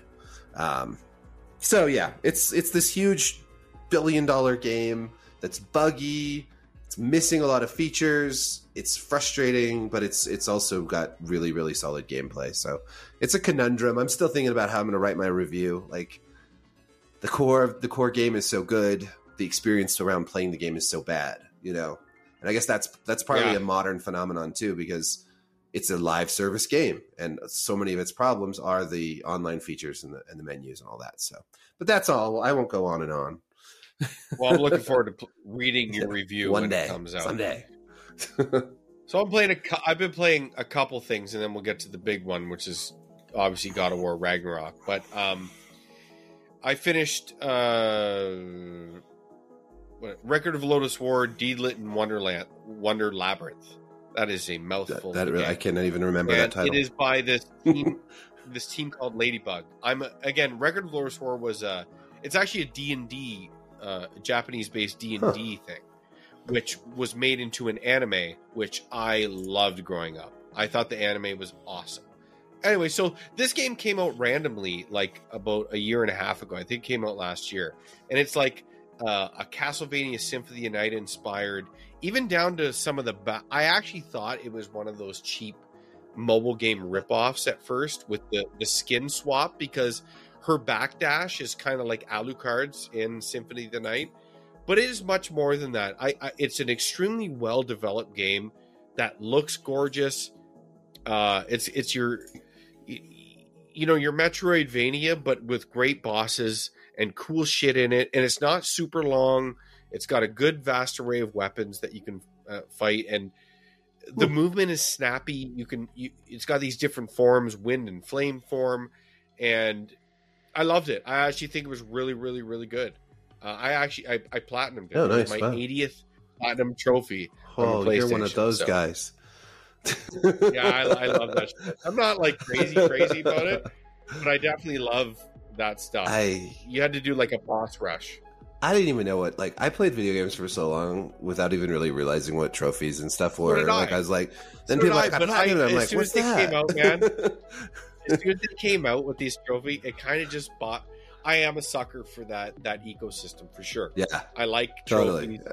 I like what they represent. Well, I like that kind of. I just saw people disdain them, but I don't know. They're easy to shut off. Yeah, I don't even. I don't mind them. Like I like it when I see that I got one. Same thing with like you know like any sort of achievements or like unlocks and you know, you know I get you know get like in Call of Duty again you get you know you you get you unlock different things if you get these random Yeah. you know achievements and I like that but I don't I don't think about it. I just I, I enjoy it Yeah. but I don't like. I'm impressed by people who platinum games. I just don't. I don't have it in me. I think. I think if I started down that path, it might be a very dark path. Now I only like I only go after games actually really really enjoy. Now there was a couple at first where I was like, I I liked them but I didn't love them, so I did the platinum. But I've never gone after like a platinum because like like a cheap one, like a game where there was there's certain games that are actually just kind of billed as cheap platinum. So most all of mine are like games that that are worth a damn anyway. So I platinumed that. I actually really liked it. I highly recommend it. Uh, Team Ladybug. They actually have another game called Touhou uh, Luna Nights, and it is Steam only. I think maybe it's on Xbox, but again, same sort of pixel art, uh, 2D pixel art, snappy, sexy gameplay. This one's much more quicker. I think they have like a slowdown uh, mode Hmm. in it, or, or the gameplay core has a slowdown thing. It's like T O U H O U Luna yeah, I'm Nights. looking at it now. Yeah, Yeah, looks it's- cool. That other one looks cool too. Yeah, I bought it for uh, my Steam Deck. Oh So- yeah, but Oh it doesn't God. run really well on the Steam Deck. It's one of those. So I need to play more on my Steam Deck. I got the damn so Steam I. Deck, I and now I'm like, uh oh, I'm never playing it. I spent all this fucking money on this thing, and it just sits there so staring at bad. me. But it's like, Yeah, I know. uh, I, uh, I, there needs to be more hours in the day. That's my, that's that's what I think because games are They're- really time consuming when you have so kids time- and shit. Everybody out there, like I don't know if you're young, whatever, or eventually you do get to the point where it's just like there is not enough hours in the day for stuff. Yeah, there just not. isn't. and you don't know where they've gone either. Like, what don't know. happened to my day? we I got up at six thirty this morning, and it's already nighttime, and I haven't achieved anything. what happened? we got pregnant in May. May feels like yesterday. In nine weeks, I'm going to have a second Oh my God, child, dude. and I don't know what the fuck I'm going to do Then You're gonna be in trouble. So- That's crazy. oh, I'm going to be in so oh much trouble. yeah, because how old is your your other your first? he is he's not quite two Oh and a yeah, half, so you're have two and a your hands so full. We're Oh, gonna yeah. have this but it's great. hiatus It's the great, podcast. No, we'll do it because this will be my Yeah, outlet. exactly. I get to crush a couple bourbons. Mhm. I get to crush a couple bourbons, and our little guy sleeps. But yeah, no one wants to hear about this. It's okay. I love kids, man. If you're out there, have kids. Responsibility. Some of our listeners responsible. will be in the same boat, and and and they'll they'll Sure. they'll like the commiserate commiserative is that a word commiserative nature of this this this stuff. uh, I mean, that's really the basis of this podcast. It's two Right. older guys. Hey. we're both dads at Older. different stage of our life. Older. Our time is limited. Yeah, older isn't a bad Yeah. word. We, I mean, it's just an age, but uh, you know, our time isn't our time isn't our own Mhm. anymore. I should say.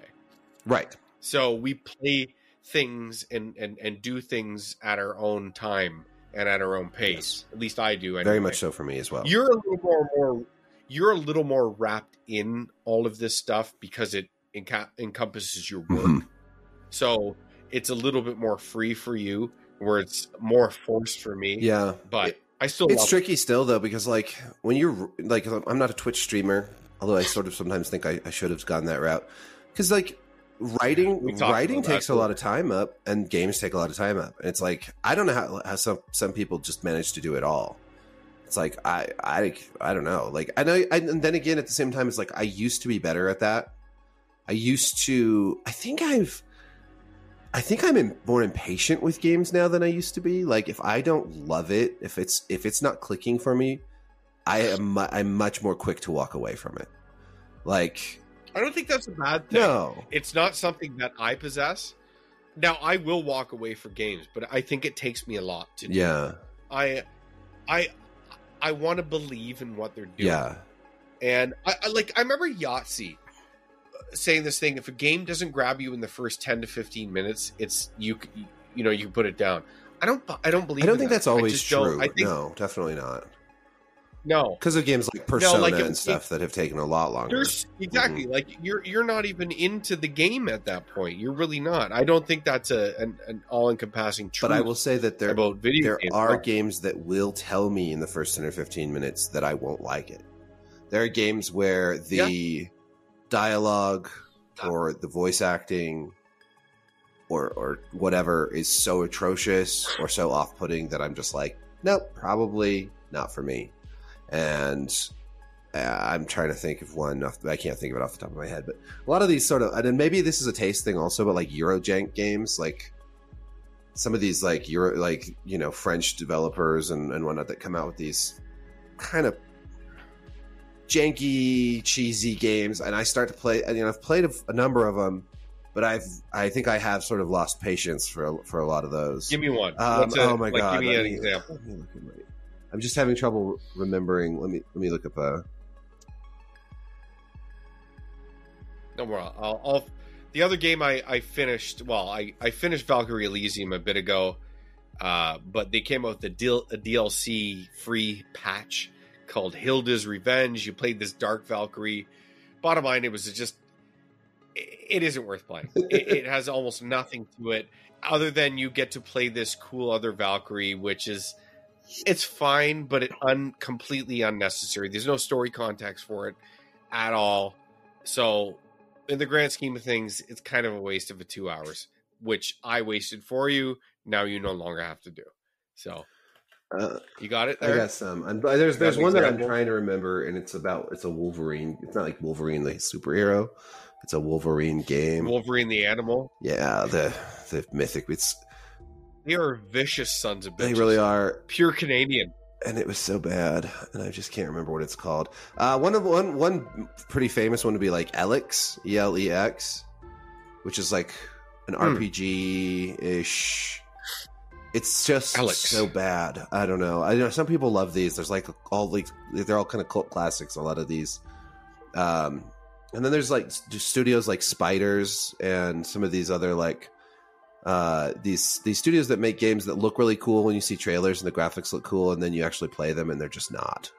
Uh, so Yeah. I don't know why I got into Eurojank, but Eurojank. Eurojank, it's a whole thing. We should we should we should Yeah. pick one at some point just to play it and see what I mean. Sure. I, you some of them are good Next- too. The like- game yeah, recommendation be okay, yours. we'll play. We don't have to play all of it, but some of those for- games are ones where I will, within 15 minutes, be cringing so hard at the dialogue and the bad, bad, bad voice acting that it's like I don't think I can put any more time into this game. Yeah. Well, one game I'm not really cringing at the the voice acting and, and dialogue as is God Ah, of War yes. Ragnarok, uh, which came out recently. Uh, you jumped in. I know Mm, you just, did, just a little I don't know how. Yeah, time's limited. Yeah, yeah, and I know it's just one of those things that I want to sit down and actually give it its due time, and I've you know just haven't had that time lately. I'm not super far either. Uh, I will. I'll discuss it a little bit.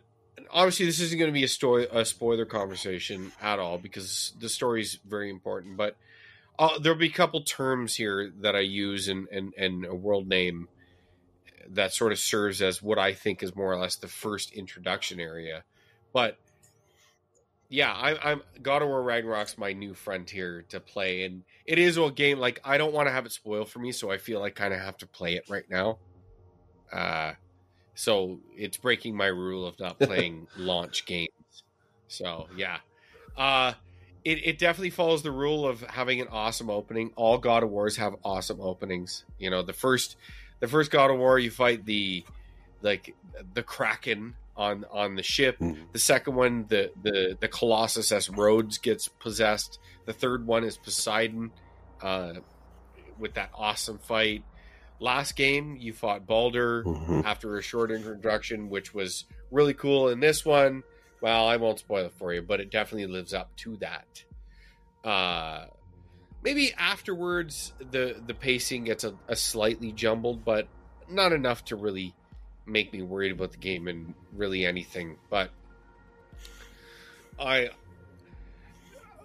after our conversation where I our first episode, I was worried about if they could fit it all in this game. I will say after the first probably maybe 10 hours i play slow so my 10 hours doesn't mean your 10 hours like i, I really do play game, these games slow but they've introduced some narrative elements right off the bat that i think it alleviates some of my worries that i initially had uh, about this game being the culmination of the the norse mythology saga obviously i gotta there's a long long long way to go there's a lot to see there's a lot of worlds to see and i don't know where they're going to go with this entire story other than the obvious, you know, fight gods, kill gods, move on. Uh, uh, but how that goes about, I'm excited to see it. Uh, but it started off with a bang, and they got a lot of things out of the way. Uh, man, that Fenrir thing, Yeah, right? yeah, yep. That was that was a lot. Like I had tears in my Yeah. eyes. I yeah, did. yeah, me too. I, I I've lost. I've lost a dog. hmm Uh, I don't know if you out there have lost pets or Erik, Oh, and yeah. it's it's hard. It's it's one. Honestly, it's the hardest thing I've ever done in my life, and I've lost, you know, grandparents and stuff who I miss dearly. But this thing that I I missed, and I, I think there's more in store for us with that. hmm Though. Probably. So we'll we'll see where that goes. But yeah, I I think this game is awesome to start, but it's not flawless.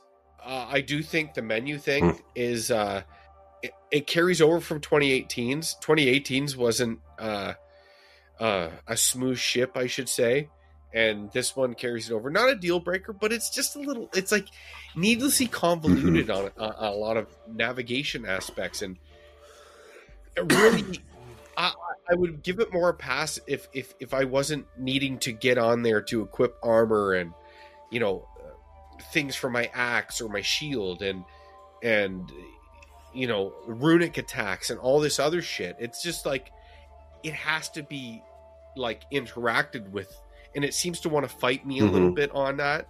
I i'll get over it. Don't get me wrong it wasn't a deal breaker for me with 2018 but again it just it's this slight inco- uncomfortability thing Yeah. uh, of the game that I feel like uh, a studio and a budget, and this is one thing I will hold to task for AAA games is things like this I shouldn't have to worry about. I you know I'll just jump in on the 2018 version a little because because I, I know a lot of the yeah a lot of the same problems have been carried over, but just stepping out a little bit back from the the the menu problems. Maybe you're going to disagree with me on this, and this is personal bias, but I don't know that I loved how much of that stuff was even in the game, like runes and armor pieces and all that. Like I kind of sometimes wish that games would not have as much of that and just focus on the action and the story. Um, like, like distill it down to what's real. I mean, and I guess maybe it's really fun for people to like flip flop runes and do all that stuff. But I've just never. I don't know. Like, uh, I guess maybe also because God of War was never really a game about a ton of, you know, having RPG elements or anything in it before. No, like you, the original games that you would upgrade your your blades and Yeah, your multiple weapons just- with with, you know, your your your red, not souls, but whatever your. I don't know what the hell they were, but they're a red currency, and you would upgrade. So you would have to interact with the menu on a surface level. But it's pretty I wasn't equipping armor and, and and special attacks and things. And like, while I don't mind it being in there, I actually understand where you're Yeah. coming from, and I do agree. Espe- But I think we're having this conversation because the menu system is cumbersome. Mhm. It feels like okay, why is this here? Whereas if if they did it in a way that was easy to use and seamless, maybe it wouldn't be a, a thing that we thought about as much. Maybe, yeah. I, Right? I think that there's a lot of that in, and I think Sony's really bad, and Sony studios are really bad about introducing lots of tedious things that aren't fun to games that are fun otherwise. Like in Yeah. uh, The Last of Us, or The Last of Us Part Two, there's just so much picking stuff up and crafting things. I hate it. I hate it so much. It drives me crazy because it disrupts the flow of the of the story and the drama and action and the character development. And uh, like Horizon Zero Dawn is even worse. It's just so tedious to to gather all the stuff you have to gather constantly. And I I just like, why can't you just make an action game with uh, really minimize all this busy work that you have to do? And, and just get let's get the story. Let's get the action. Let's go to the let's get the adventure.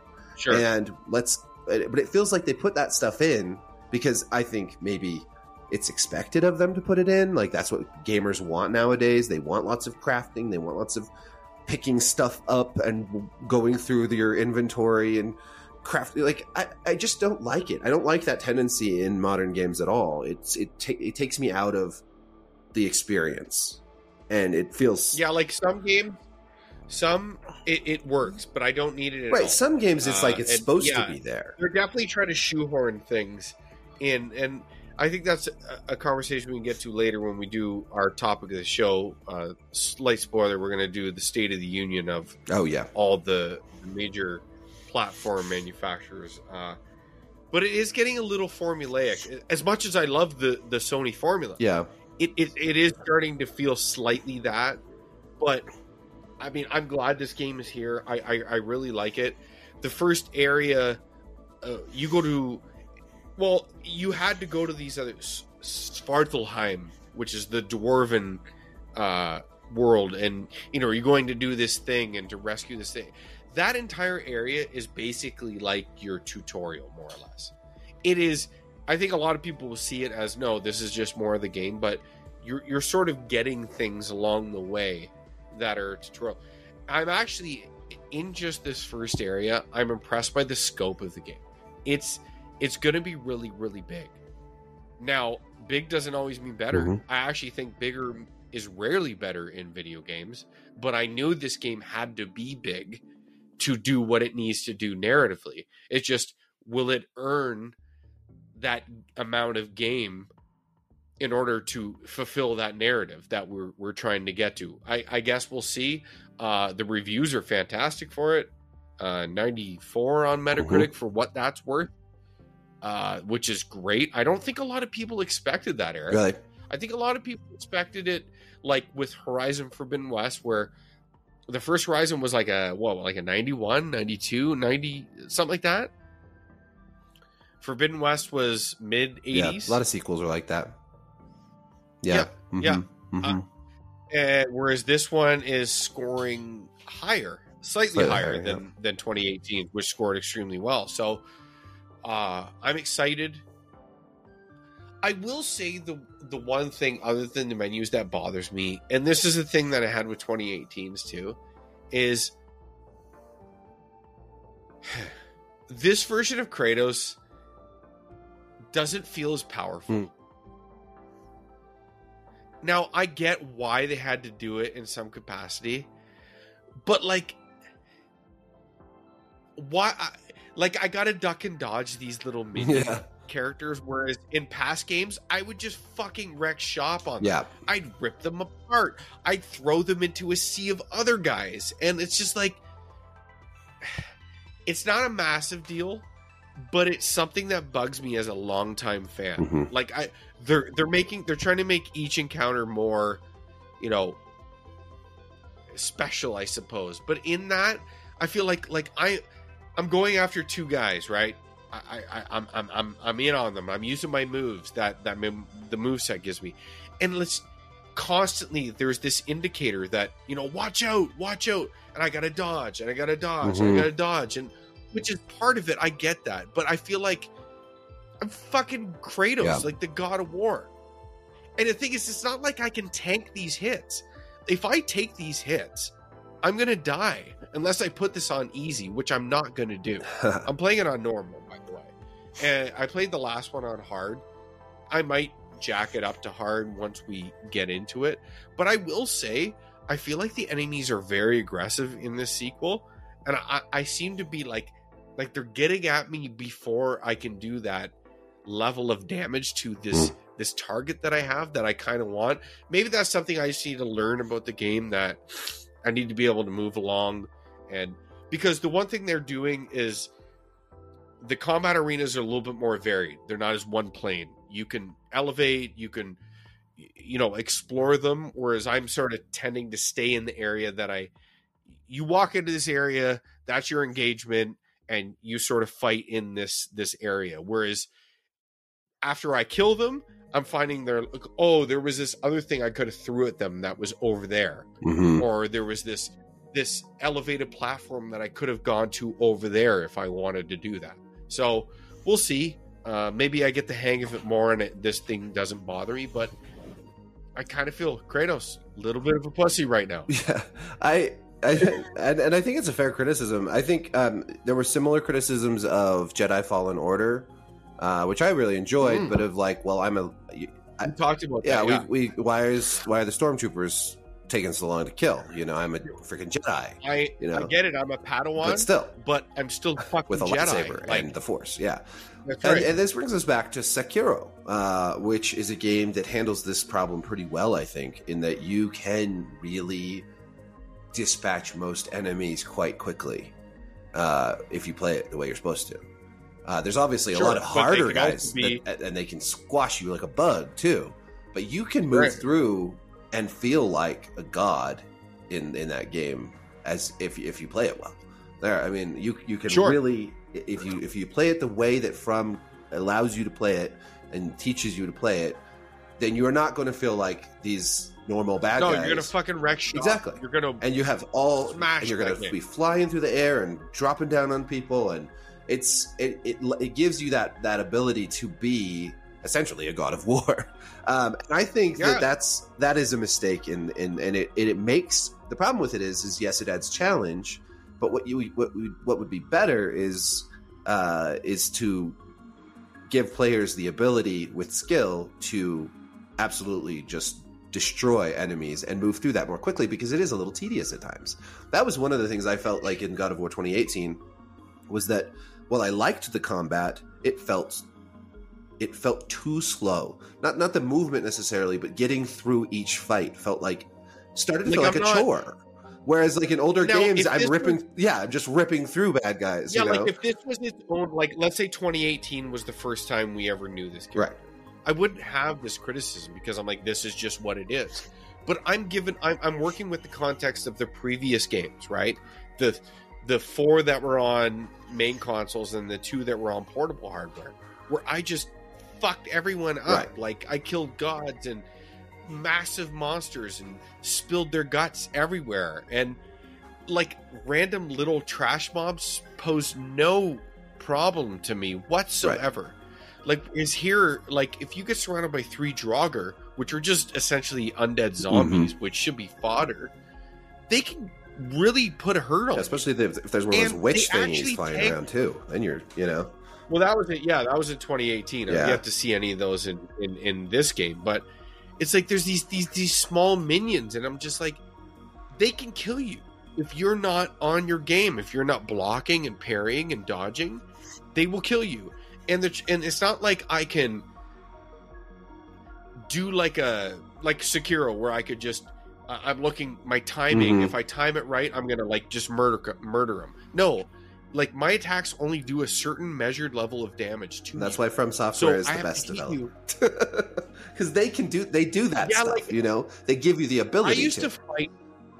It's funny, Erik. I used to fight against this. I really did. Like I didn't because I'm like, oh, you fucking roll, and you know it's just great. It's redundant, but I do see.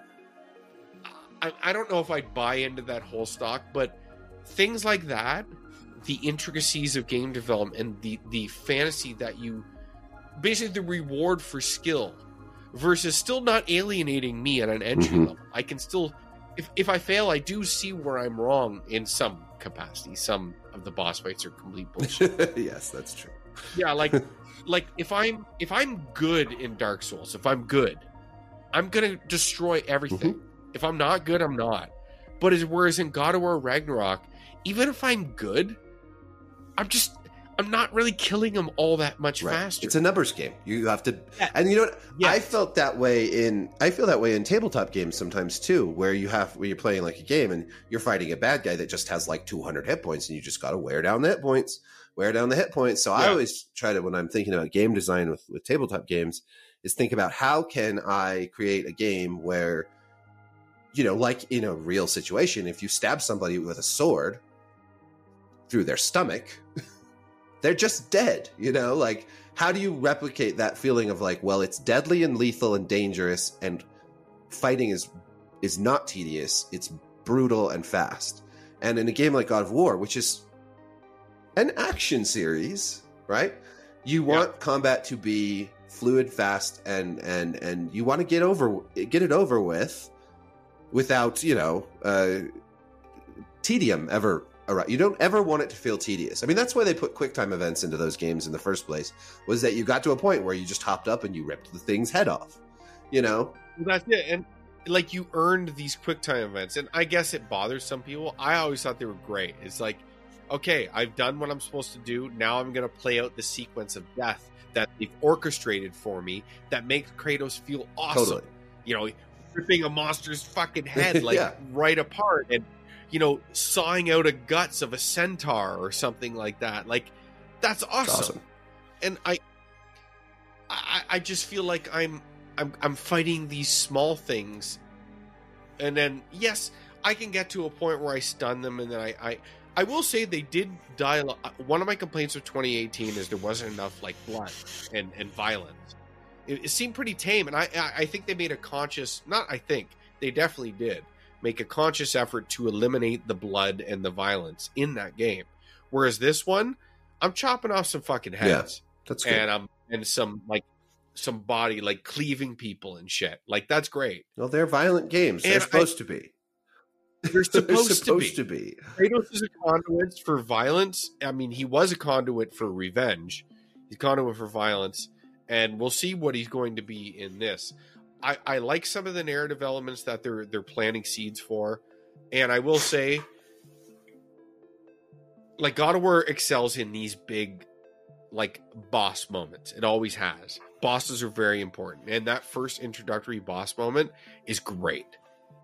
It's just Yeah. great. Yeah, I mean, You you saw yeah. There's a lot. Yeah, right? there's a lot of. uh I mean, that is what the se- like you said earlier. That is what this, the series has always been so Yeah, good this at. epic Yeah. Uh-huh.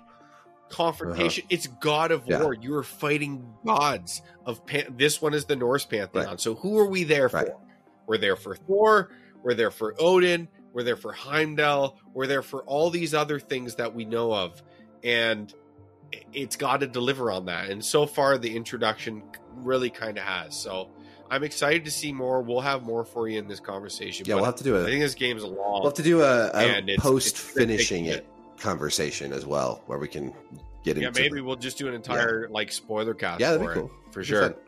Will motivate me to, to to get to it also. So let's uh we're gonna go into our first intermission. Uh and with our intermissions, we're going to have we Erik and I both love music, Mhm. specifically in the context is game music. And we're gonna alternate uh recommendations. For for this one, I'll let you go. Uh and you can introduce your choice, Oh, yeah. and then we'll go on a quick break, and then we'll be back in a minute. Um, how are we? How are we? Do, technically, how are we doing this? Are we actually going to? Pl- Well, I You're gonna edit I mean, it I in? have to pee. Yeah, I'll I'll edit in the the the segment, Okay. and we'll we'll go have a pee, and then we'll okay, return. yeah, this. Sorry for that. We're we're, we're behind the scenes that's okay. People love behind the scenes. Yeah, Um, so we're gonna give you a little taste of that. You guys can listen to the music while we pee. yeah, this is um from the game Omori, which I haven't I haven't actually. Ah, sorry. Just wanted to make sure I get it right. Um, this is not. This is my son's recommendation. Actually, my twelve year old who has got. I don't know. He's played some of this game and he's obsessed with the music, and it's this song called "My Time." And I thought it was really interesting and unique. Um, it's a cool. It's a. It's just a, a cool, weird, wacky song. So uh, I don't know, give it a listen, and maybe it'll make you want to play the game, which looks which looks cool. I haven't played it yet, but it, I my I'm, I, I'm getting all these recommendations from my kids now because they're more hip to the times than me, you know. So, so yeah, Is that the way It's- it goes? But I, I listened to it briefly. I'm unfamiliar completely. I like the quirky nature Yeah. of it. It's, it's really cool. yeah, and it, I hope you guys enjoy it. Uh, you know, listen to that, and we will be back in a few. sweet. Your eyes, you'll be here soon. 一二三四五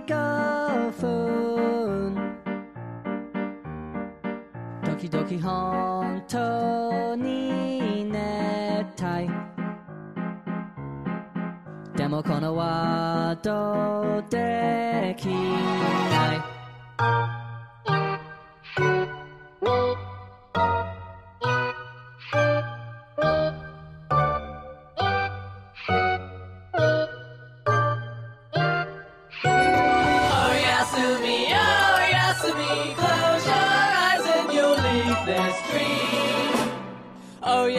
me out.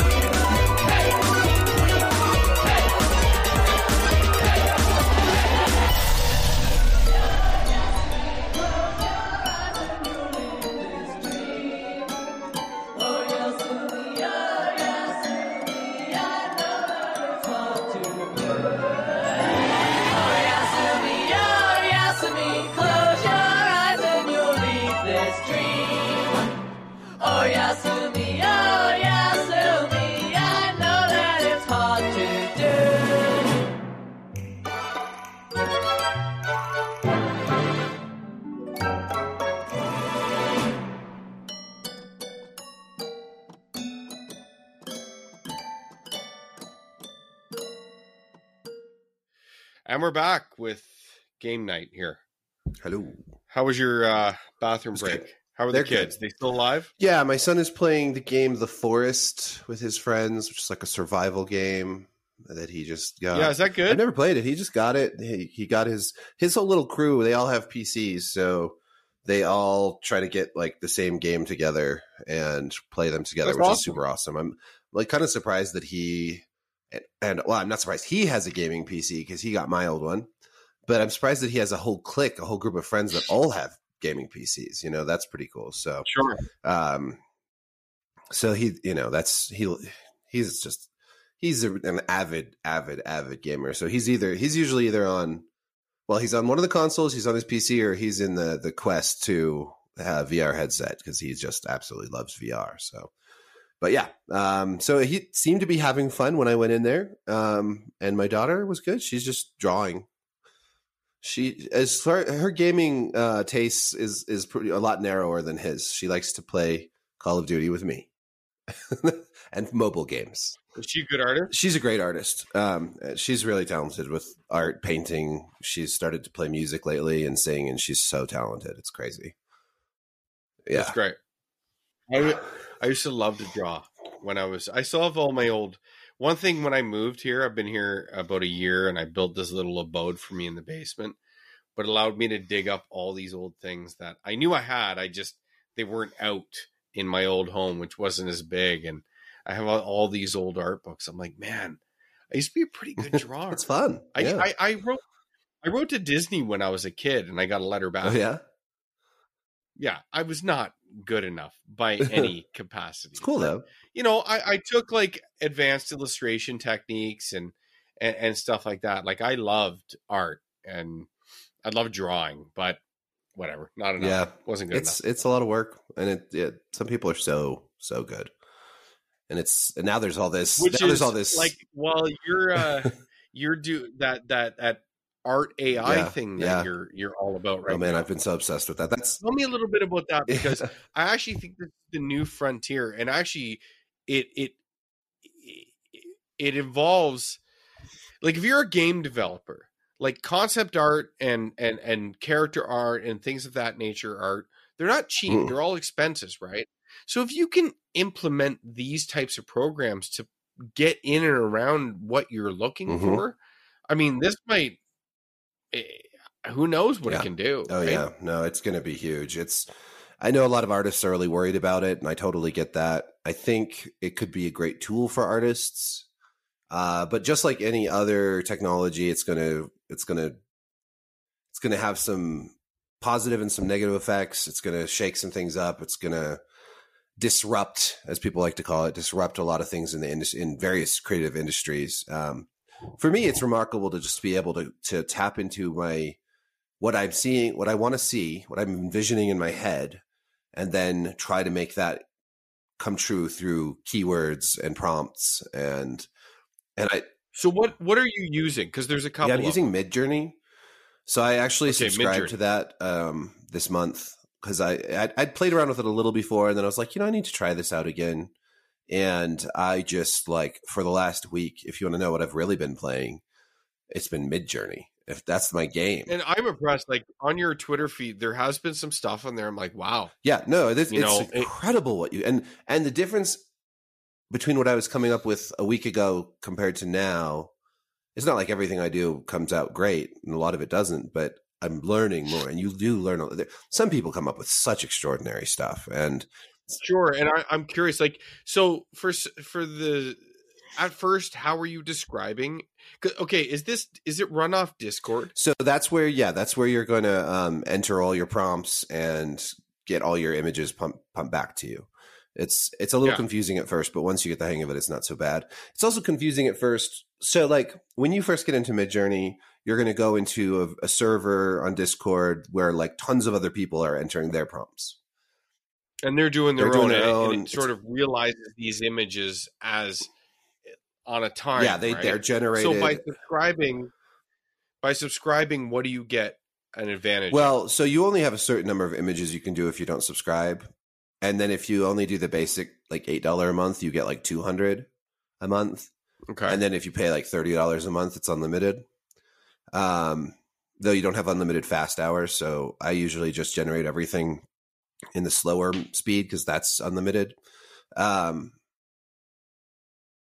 and then then you can also once you subscribe you can just work directly in the bot. So you can just d- basically dm the bot your your prompts and whatnot. So you're not Yeah. like in that feed. So it's useful to be in the feed with other people because you can see the cool stuff people are doing.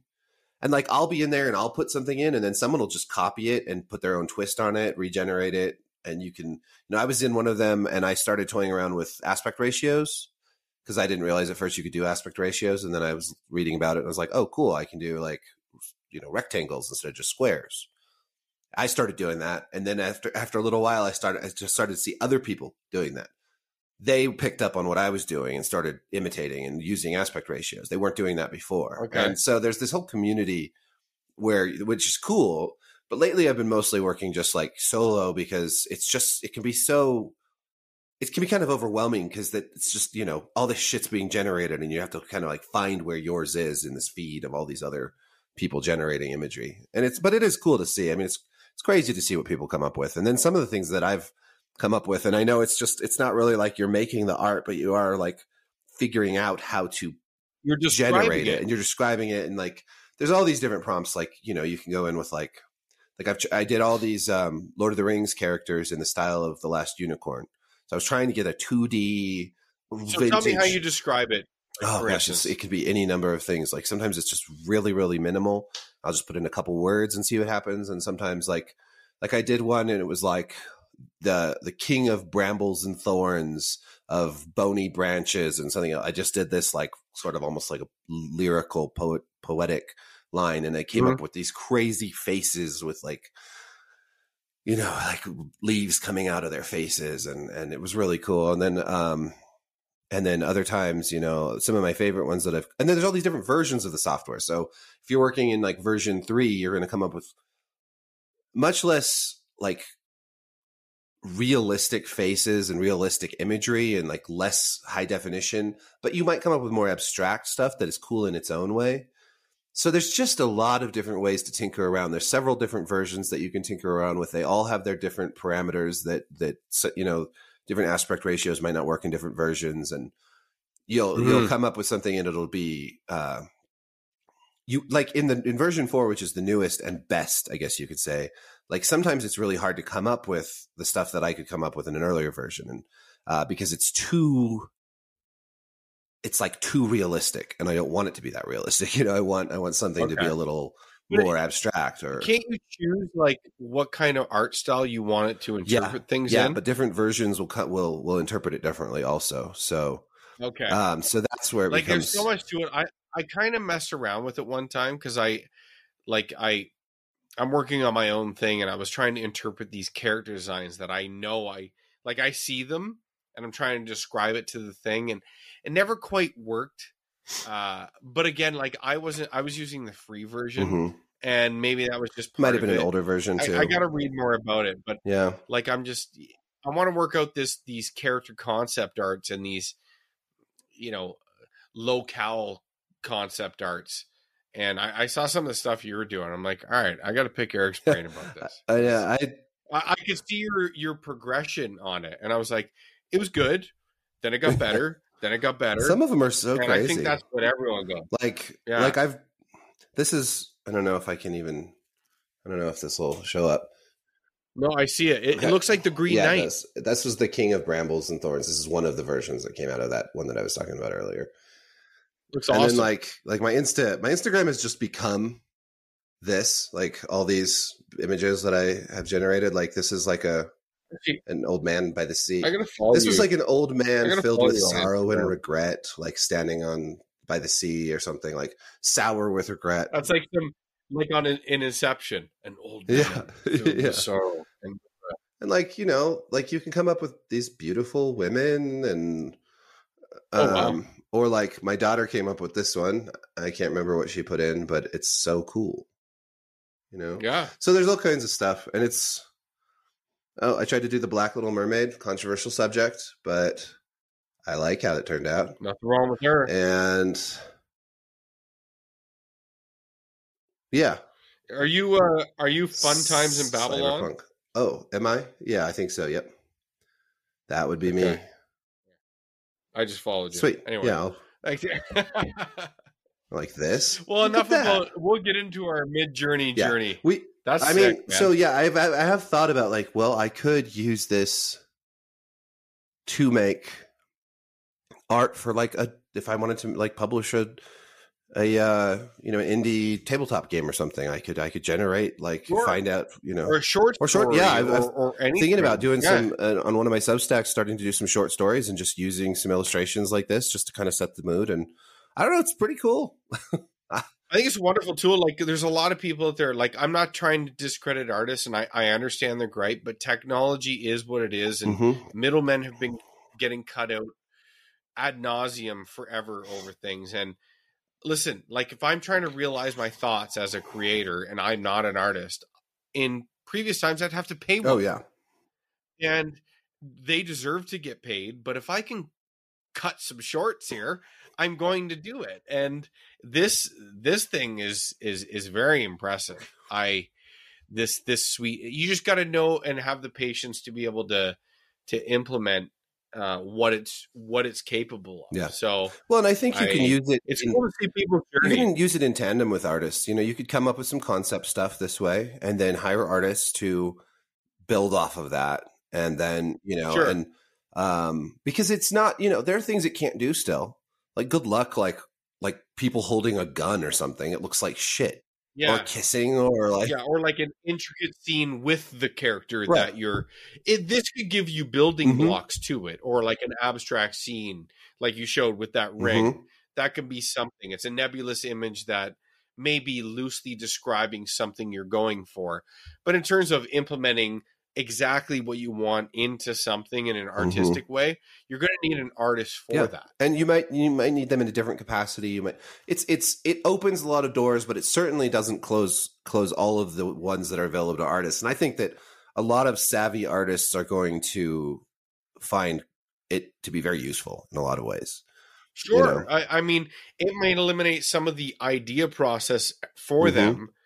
You know, okay, we'll do this collaborative thing with Midjourney or whatever, but here's what I have planned based on Mhm. that after the fact. Like you, you know, it it, it could sort of streamline time. But anyway, we're we're going on, we're, we're fixing problems that aren't right ours. right they're not ours So, they're certainly not uh, conversational podcast. i got 99 problems anyway, and get to our Midjourney ain't one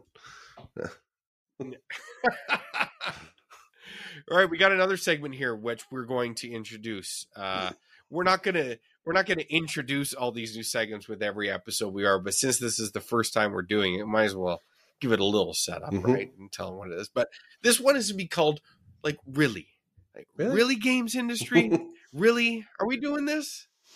And it's just gonna be for these random thoughts that have been going on and, and permeating. It doesn't even have to actually be the games industry, but whatever. I, I it could be Games and, adjacent. There's so much, stuff yeah. li- Like it could be people and and and things we want to riff off of. Uh, but there there's always something in this wonderful world we have and of, of video games and and games media and how they interpret it. Uh, I I mean I'll go first. Like really, is Final Fantasy 16 recently had a uh, uh, uh their they've become very savvy with how they release their their media uh, for their new big tentpole games and how they engage with outlets. But IGN released a, an interview with Naoki Yoshida and uh, about Final Fantasy 16 and the progress on it, and of course they interject some of their own stuff about the diversity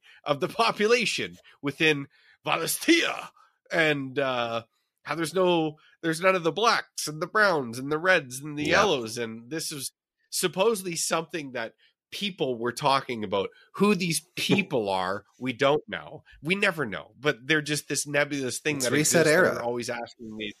Yeah, they're they're they're asking these questions that need to be answered, right?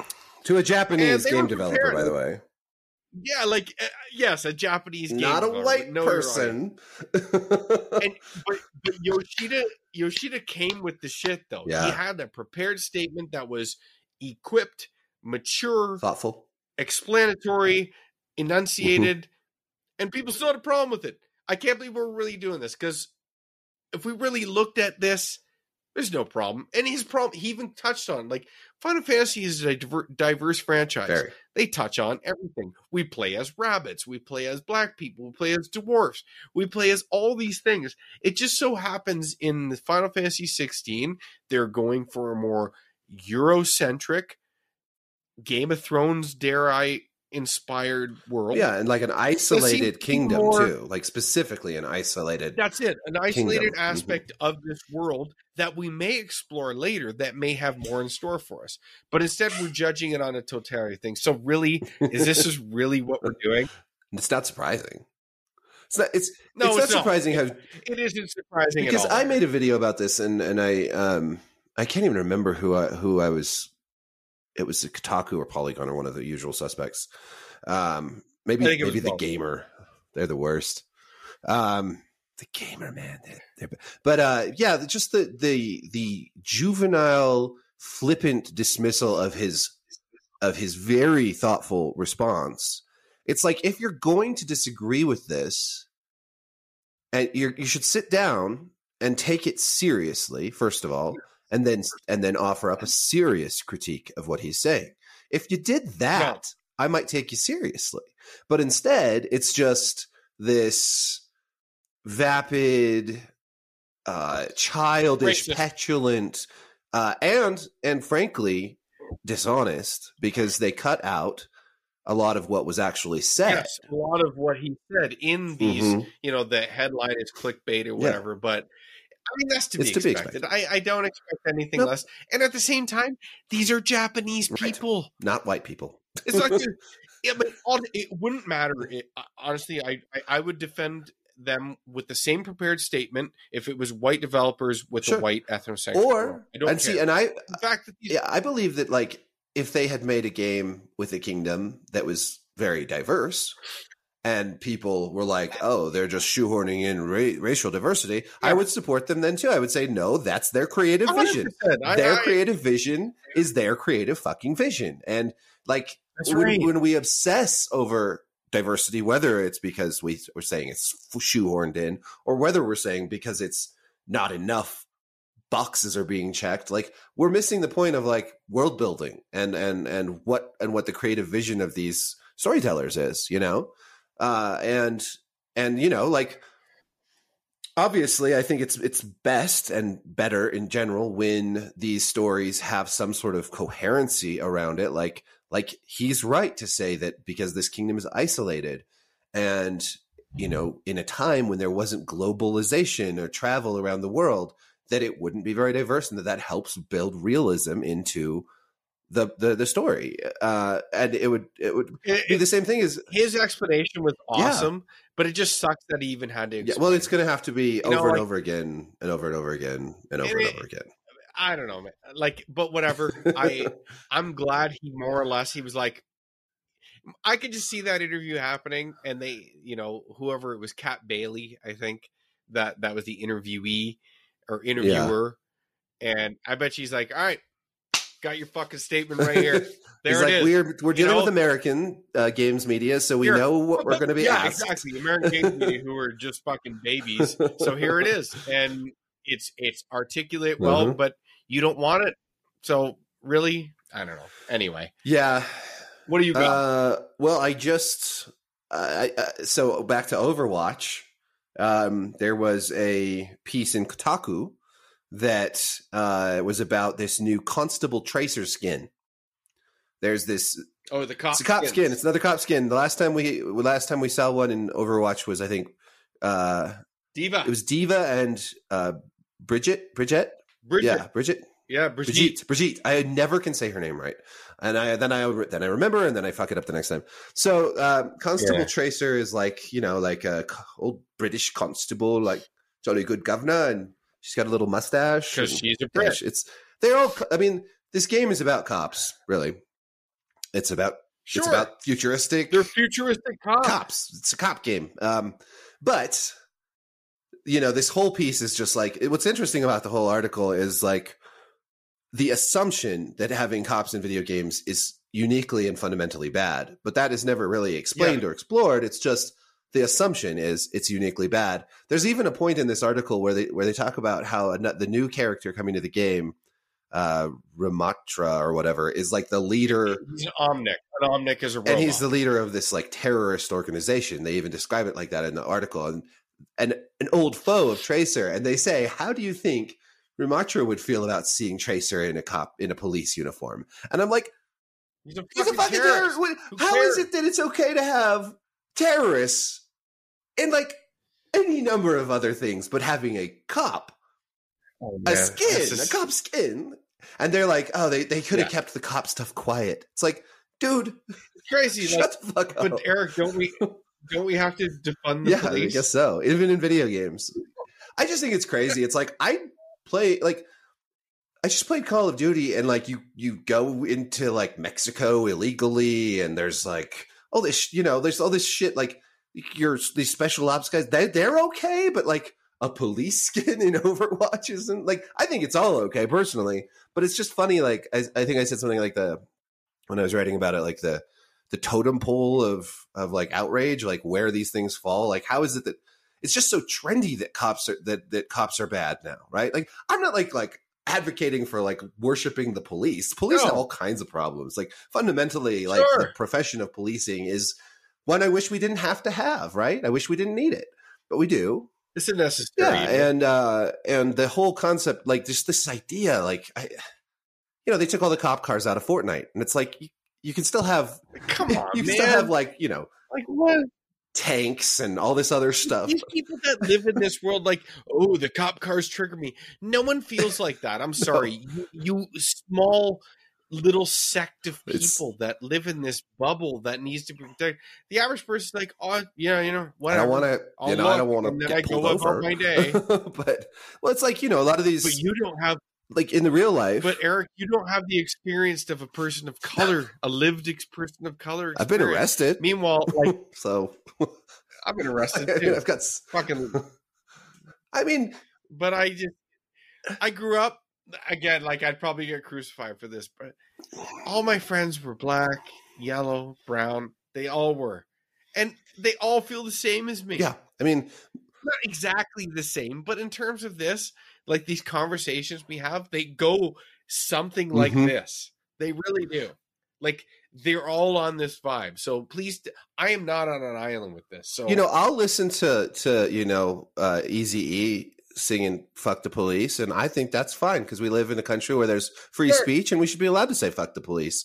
But also, and and he lived in fucking Right. Compton. you should probably you probably do want to say "fuck the police" when you, you live when you're a black man in. Compton in the '80s. yeah. uh, and 90s and and and you know but a lot of black communities want more police because they want their communities to be safer and Absolutely. you know they want better police and obviously there's great strides that have been made like body cams and like you know i i used to write about the war on drugs and i used to write about police um violence and stuff like a decade ago before it was trendy and there's terrible things that happen and it's Sure. really good to have accountability like in government in general of course or in any kind of organization and so you know i think and if people haven't heard of him but radley balko is a great right a journalist who did a lot of great work on police um he's a libertarian writer who, who did a bunch of stuff on on you know um the justice system and injustices within it. And he really you know reading him like opened my eyes to a lot of really terrible injustices and i think those are important.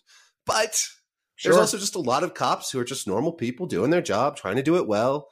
Nice you know i've met some of them and and they you know i just I, they're not a fundamentally or uniquely bad segment of the population. Uh we want police reform to help good cops do their jobs uh, better because bad cops ruin everything for the good cops just like in any other group.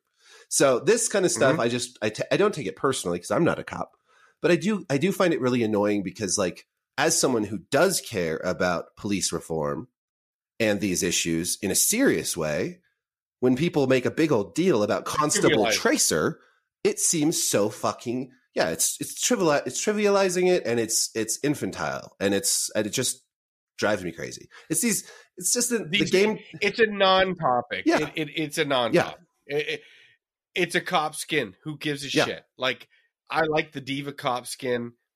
I- don't need to learn about the intricacies of why Overwatch characters fictitiously would think about a cop skin existing Right. within this universe. where they're cops And the truth is, no one in no one that plays this game gives a flying fuck. yeah to be They just get it.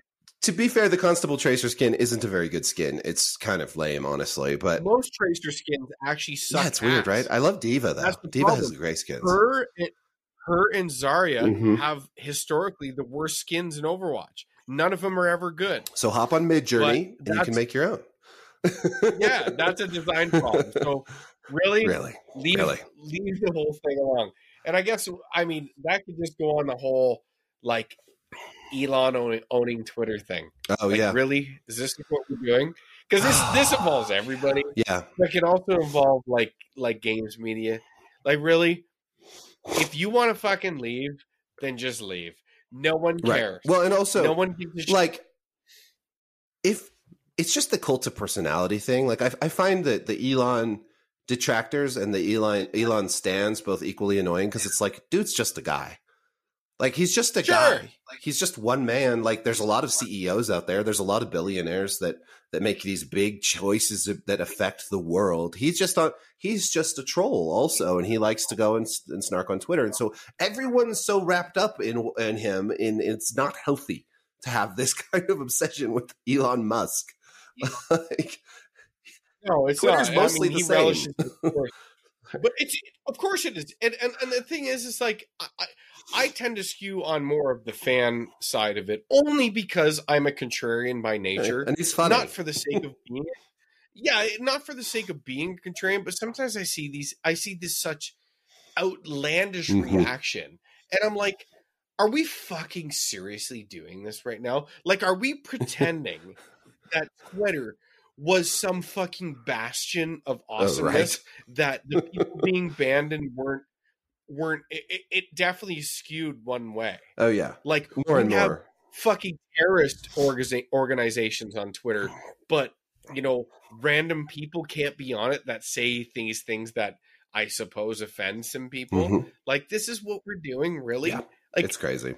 Well, like and people are quitting so fucking quit and he just fired like elon fired whatever 70% and yeah there's a bit of a mix up but this this this doomsday knocking twitter's good if it goes down we're gonna do this Yeah. we're gonna it's not going anywhere twitter runs fine it always was going Well, to and, and he he's going to definitely have to probably hire back, not hire back, but hire people to fill some of those spots again. But clearly, like if it still can run with that much of a workforce cut, that there was problems going on in that company.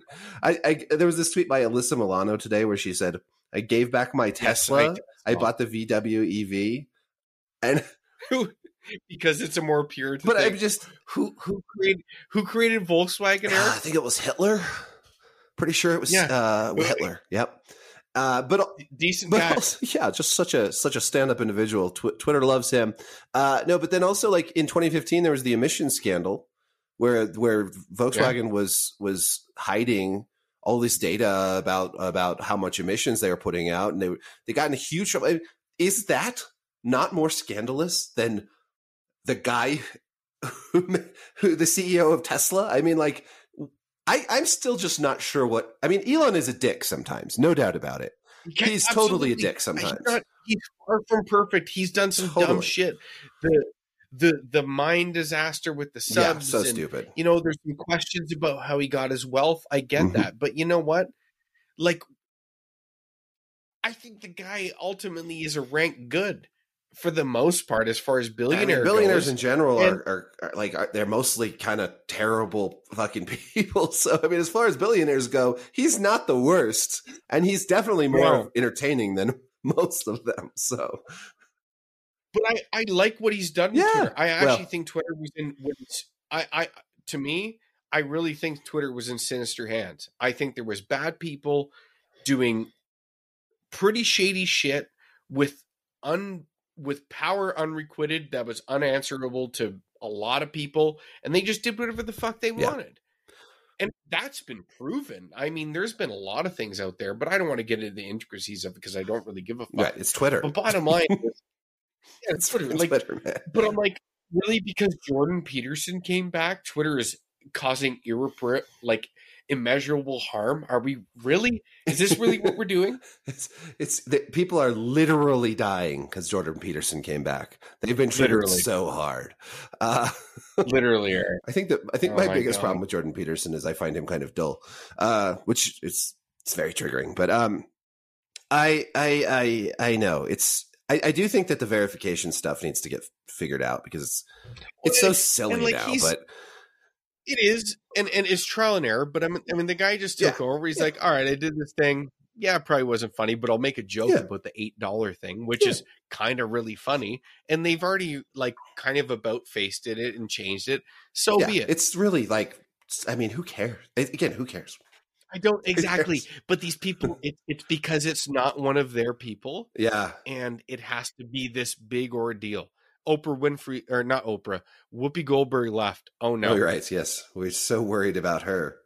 Uh, these people, the truth is, Eric, these people aren't going no, anywhere. no, it's too They're not going anywhere. they, they, Twitter's not going anywhere. no, it's it's yeah, it's it's it's all a big brouhaha. You know, it's all just a big like sh- like everyone's just showing off with their Sure, like and that's- 'cause that's pounding their kinda what it is, chests right? And showing off to their people, you know, and I'm just like, oh, I don't know, like y'all sort of look like assholes to me.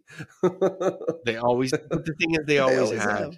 Uh, I just these people. Anyway, I really, think we should blame Gamergate really. on Elon Musk taking over Yeah. Twitter. Frankly, I saw. I, I, fuck, I forgot to. I forgot to archive it. There was something I saw blaming Gamergate recently that I I completely forgot to save, but it was hilarious because everything's Gamergate. well, I think that actually Elon Musk was created in a 8chan test tube during Gamergate. He was grown from a petri dish, and so that's how he came to be, along with Donald Trump. And all right, that's are we moving on to Yes, our, our our State of the Yeah, Union? we're going to do our final our final segment, which is our topic of the show, which is going to be the State of the Union, my friend. and the State of the Union is going to be something we'll do every year, which will be this.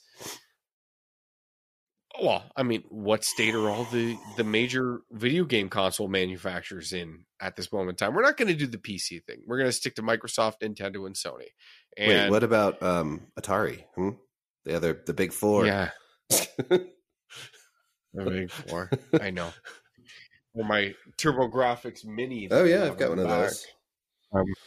It's awesome. Yeah, that's It's so I remember that from back I in the think day. that's the best out of all. Like to just not deviate the conversation, but of all the mini consoles, the TurboGrafx 16 Mini might be the Hmm. best. I'll have to go back and Like because not only does it have the TurboGrafx games, but it had this the the Turbo Duo Mm. games. Of course, they're only in Jap- J- Japanese. But but still, that's fun. it's still like a great array of Yeah. games, right? I still remember that console coming out and being pretty like, whoa, that's pretty amazing. I loved it. I It was didn't such own a, it, but like, I had a friend. culture. Yeah.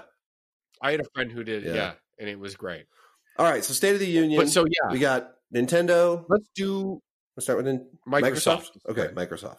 Microsoft. And I'm gonna.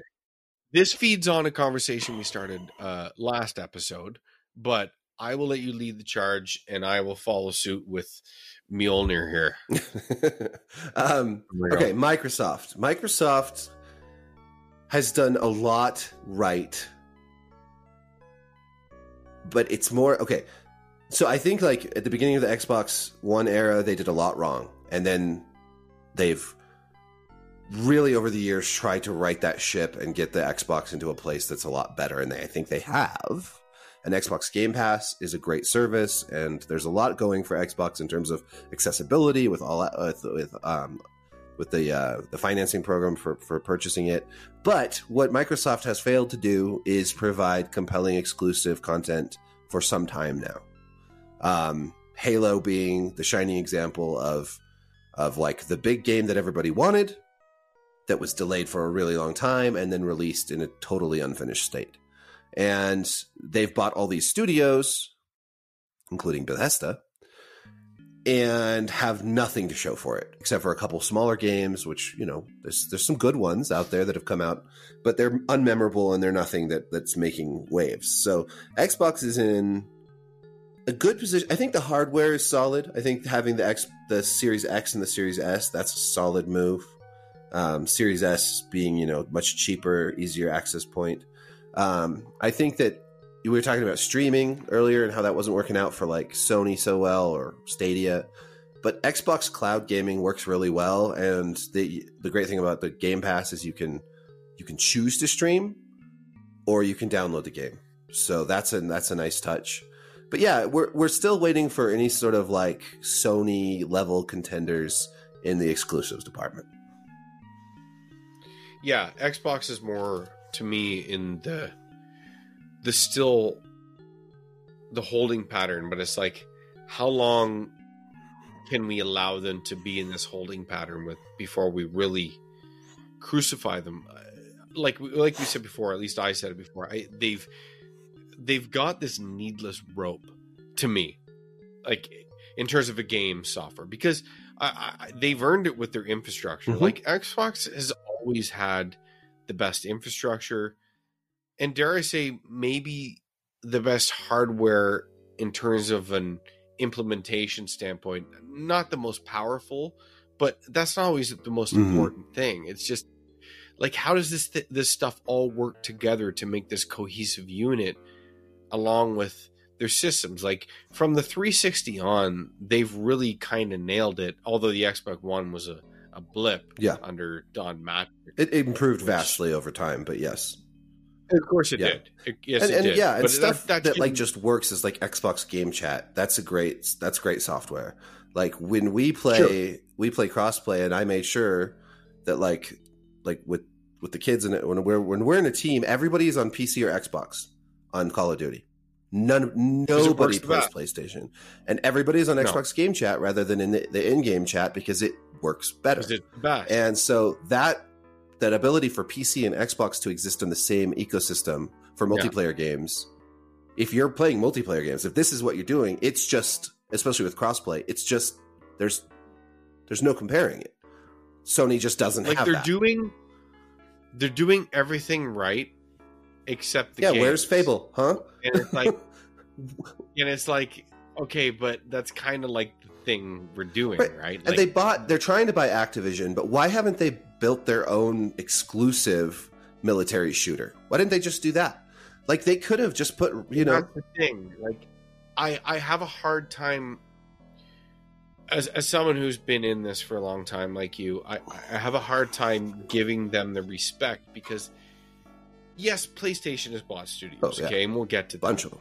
but generally they have some sort of long-term working relationship Mhm. with them or they bought them in their infancy and then cultivated them to become this thing that they eventually became and known Right. for whereas xbox is buying these known quantities and just saying well you know what we tried to do this ourselves and we fucked it all Mhm. up so you know what we'll just go out and buy the best as we see it and they can make it and we'll eventually get there well they've bought them Mhm. And we still haven't we gotten haven't there. seen- I know. any of it and now it's like okay the big tent pole is going to be starfield i'll be honest i look at starfield and we both our referendum on this early Mm. take is like i just it's going to be like another fallout 4 where i'm just i think it's going to be a little dated It looks like cyberpunk. I think it's going to be impressive. I think it's going to be impressive in terms of like the the search, and it'll certainly sell a Sure. lot. But that's not what I care about. I'm not I'm not making money because they sell Starfield. I'm talking about the quality of the game in comparison to what is else is out there. Mhm.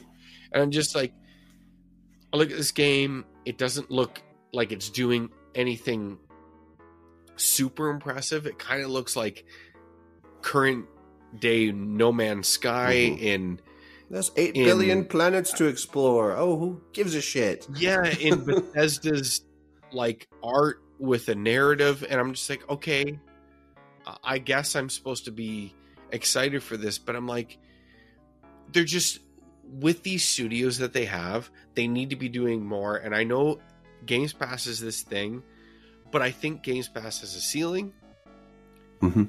and Well, and it needs more. it, Games Pass exclusive is a content. service that no one Games Pass is a service that no one else can do. Mhm. Okay, they just can't in terms of what they do. They can like PlayStation is delivering something similar, not similar, their own version of Mhm. it, I should say. But day and date exclusives is something that only Microsoft Right. can do, and only they would be dumb and savvy enough Yeah. to do it. I should say it's both. yeah, yeah, totally. and that's what made it work and it is a fantastic deal it really is but i'm i i struggle to think how much legs n- not struggle i know this can't be the thing that gives you the legs long mm-hmm. term this was a, a short term gap and that gap is running out of steam quick Yeah. Oh no, totally. Yeah, and and, and that could change, but it they really do need to get some really major hits. like do we agree that games pass is should be the best complementary service Yeah. it cannot be the service it has to be the complementary Well, they still need to have compelling exclusives, and uh, I think that they've really just I don't know why it's. I mean, they have some sure, like for, for uh, Forza Horizon is a great series, but it's a racing, you know, open world racing series, and that's It's a racing yeah, game. that's going to appeal to you know a, a, a large portion of, of gamers, but it's still only only a portion. Um, where uh, where is you know honestly, and going even beyond, you know, like obviously, uh, you know, it's not Microsoft's fault about um, about Bethesda's troubles, you know, but that they're relying on purchasing Bethesda to to help with this problem they have, and it's just, I mean, it's I, if I was a, a Bethesda shareholder, or you know, I'd, I'd be like, where exactly is the next uh, Elder Scrolls, guys? Like, why is it taking so long to come up with this stuff? What Yeah. can you? Okay, this is a little off topic. Can you imagine being 2K, a, a shareholder in 2K and Take Two, and like, where is Grand Theft Auto Six? Why are they taking so Yeah. long to make these games? And that's the same problem that that that Xbox has, which is just like, where is where is your where are your big hits? Like Halo is the only game Where are your that, that has come out Yeah. in in such a long time and it was a, a largely a disappointment. And where you know where it's been years i mean i guess there was um gears of war 4 5 gears of war 5 but that was still a few Mhm. years ago. Um Yes. there's you know there's been this promise of, of fable. There's been a promise there's been all these cancellations and it's just like yeah it's a problem. Meanwhile we've got sony. I guess we can move move to sony. Uh Let's go. Let's before we let's finish with Sony. Let's Okay, go to okay, Nintendo, Nintendo. for the middle. well one. nintendo's an interesting case because i don't really like the nintendo switch that much Well, we'll agree. I used to like it. I, I, I don't need to. We don't need to be super expounding on the Nintendo Switch. I, you go ahead, and then I'll I'll, I'll give you my thoughts. Well, I think that the, the Nintendo has started off strong in the Nintendo Switch era, but I I feel like this year has been kind of a I don't know. uh, Maybe I just missed it. What's what have they really done? Well, there's a broken Pokemon Okay, broken game. Pokemon game, yep. that runs like absolute assholes that sold 10 million copies. Which this and this is my problem. Like, not problem. You buy whatever the fuck you want. I really don't give a shit. But you're not teaching Nintendo the lessons Mhm. that it needs to teach. And the truth is, I am so disassociated from the the Nintendo gamer Mhm. fan. And it's funny, like I've been doing this forever. Okay, I was a Nintendo guy. I was a Sega guy.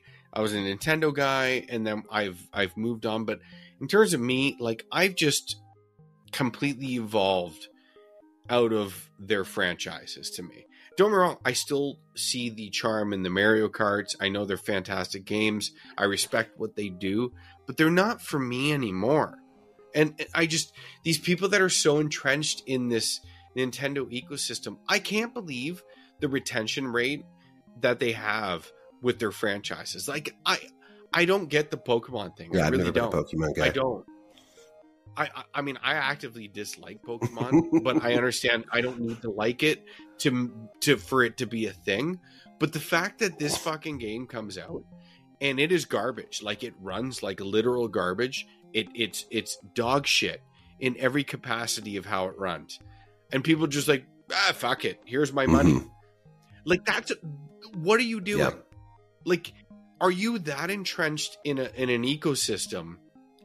Because I I feel if you're like a Nintendo only owner, are you're not experienced video games. You're not experiencing the video game greater video game. Well, even like ports and stuff to the Nintendo Switch not- are just they're not great overall. they're not. They're they're slim to Mhm. none. They're late, and when they do come, they're lesser Right, versions. They're they're graphically So lesser. It's hard to read. Yeah, it's you're experiencing a, a a version of video game generation that is so like cut off from the greater video game experience that is out there from PC to Xbox to PlayStation never mind the the exclusives that come with each which I still even if we're talking about a pure exclusive I can't believe like you would want to go an entire generation without experiencing like PlayStation exclusives, which tend to be tent poles. And Yeah. all Oh, you had to do was go up and down the Metacritic scores and Game Award across not just the Game Awards. I'm talking about Dice Awards and all these things. Like PlayStation games are all around there, and you're just cutting off that entirely, Yeah.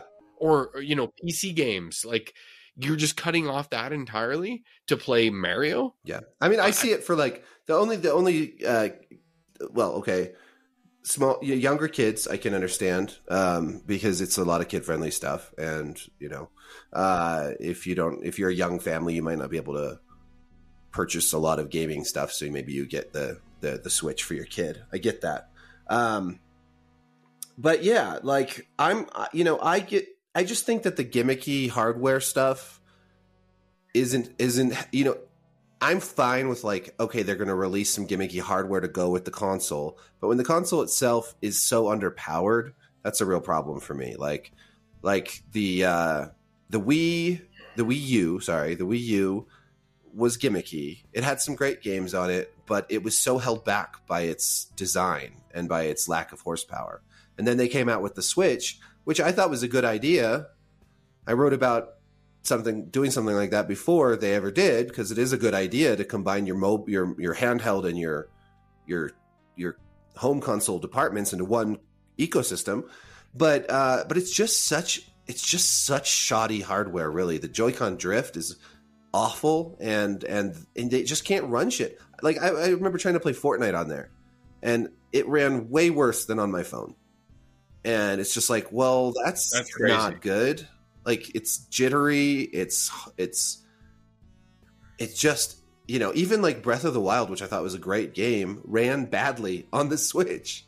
Like it didn't run Mhm. that well. And it's like you guys you know i understand you're trying to do something different and they should be different then they should distinguish themselves from xbox and sony but i still think they could Well, sure, they can't be just be one of the same. I get it, but like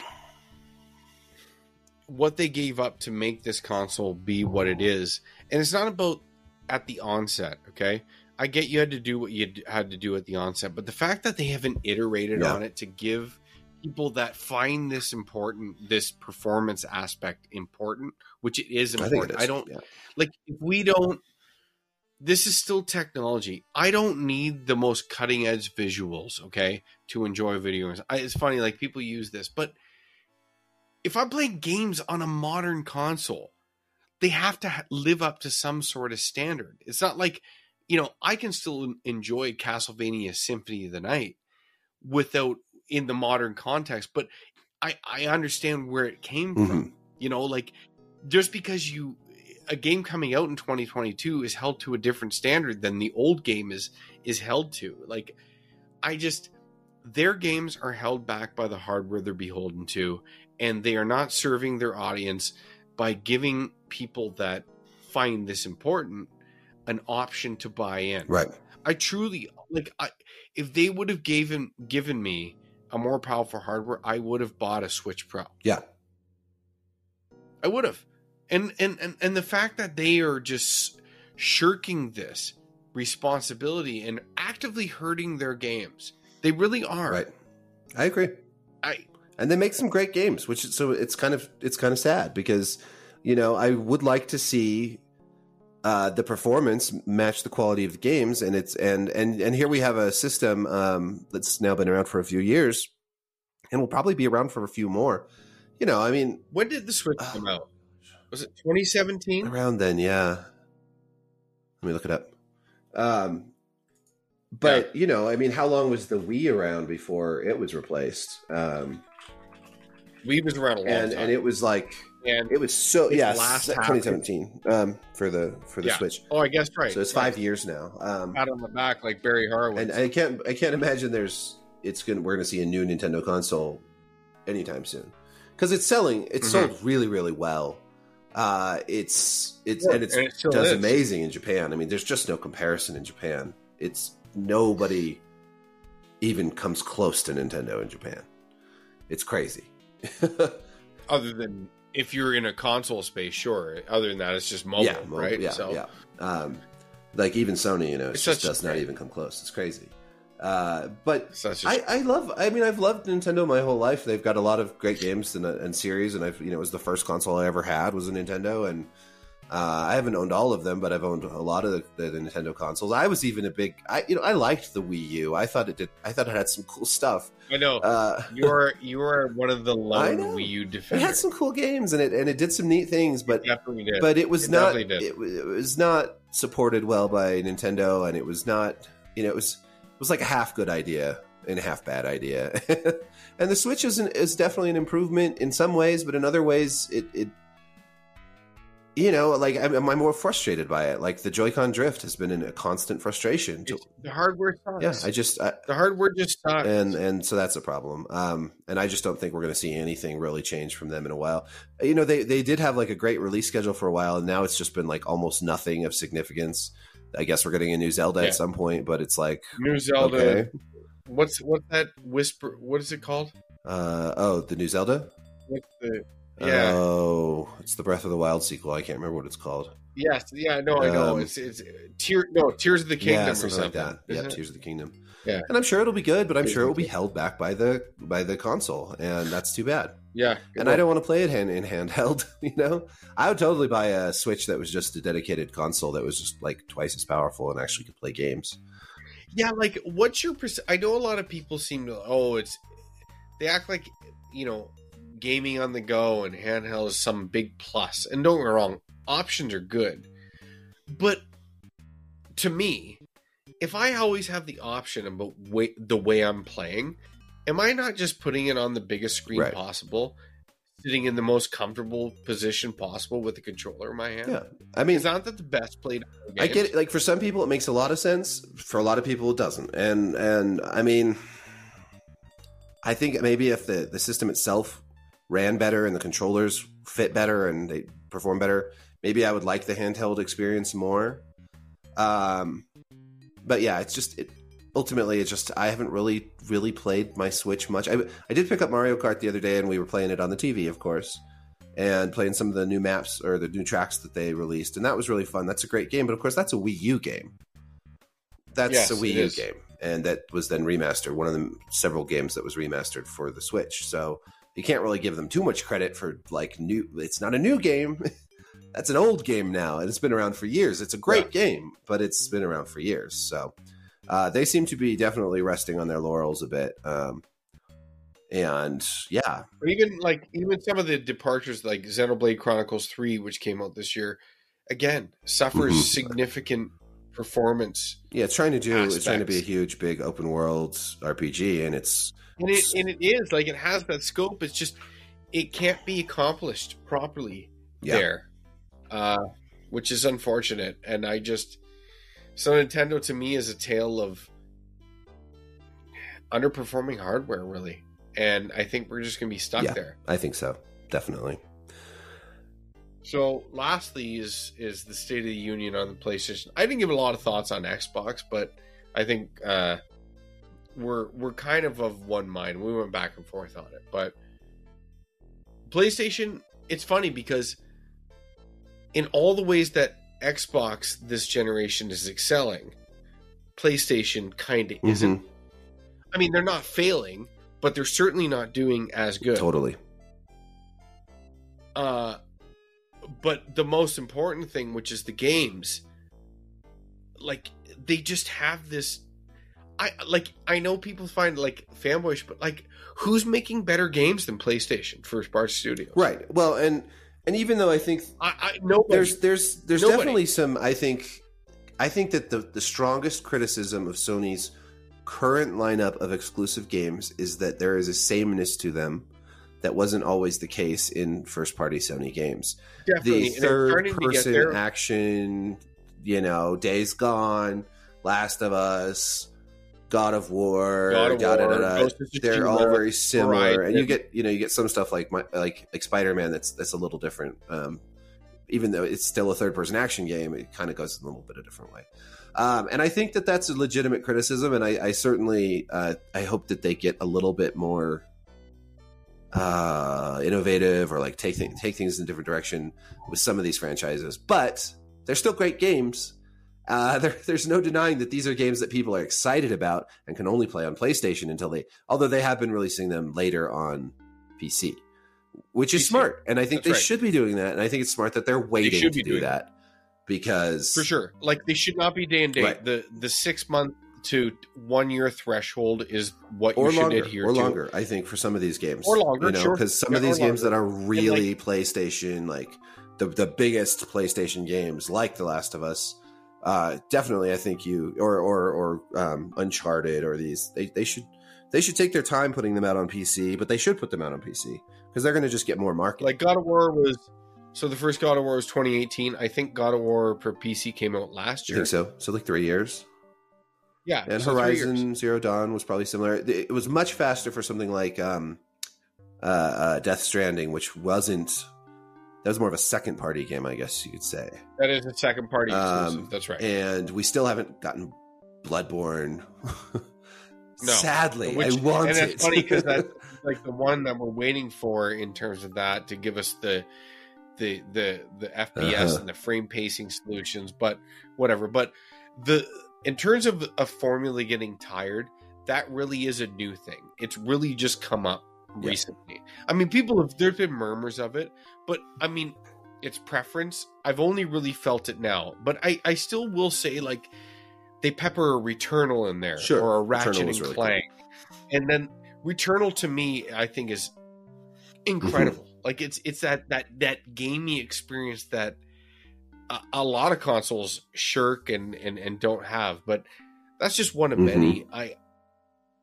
I, I just think they're making the best games, They are. man. They are absolutely. As, as long as you're making the best games, but I guess They're kind of dicks, though.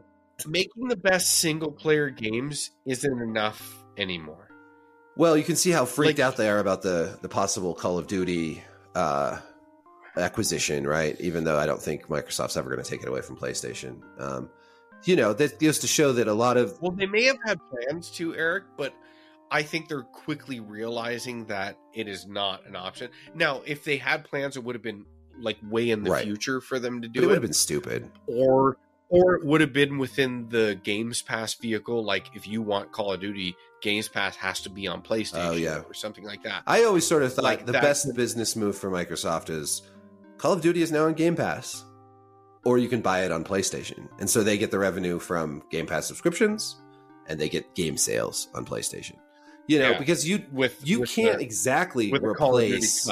Yeah, Call of Duty money from the game sales with Game Pass. I'm sorry, like Call of Duty is a huge seller, and if you put You that, if you No, put all of it on a Game Pass, it's a it's a loss. It's a loss for sure. No way are they going to make up that Well, money.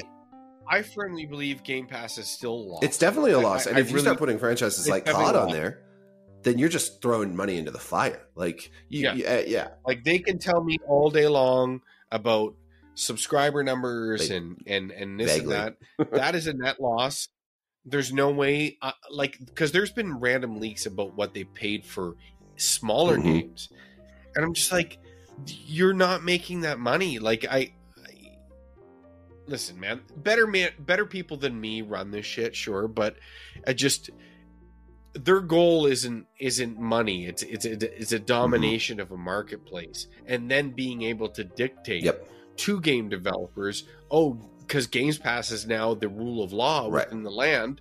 You need to be here for people to play. So now you need to play by Yeah. our rules. That's the rule of Game Pass. To me, that's the long term plan.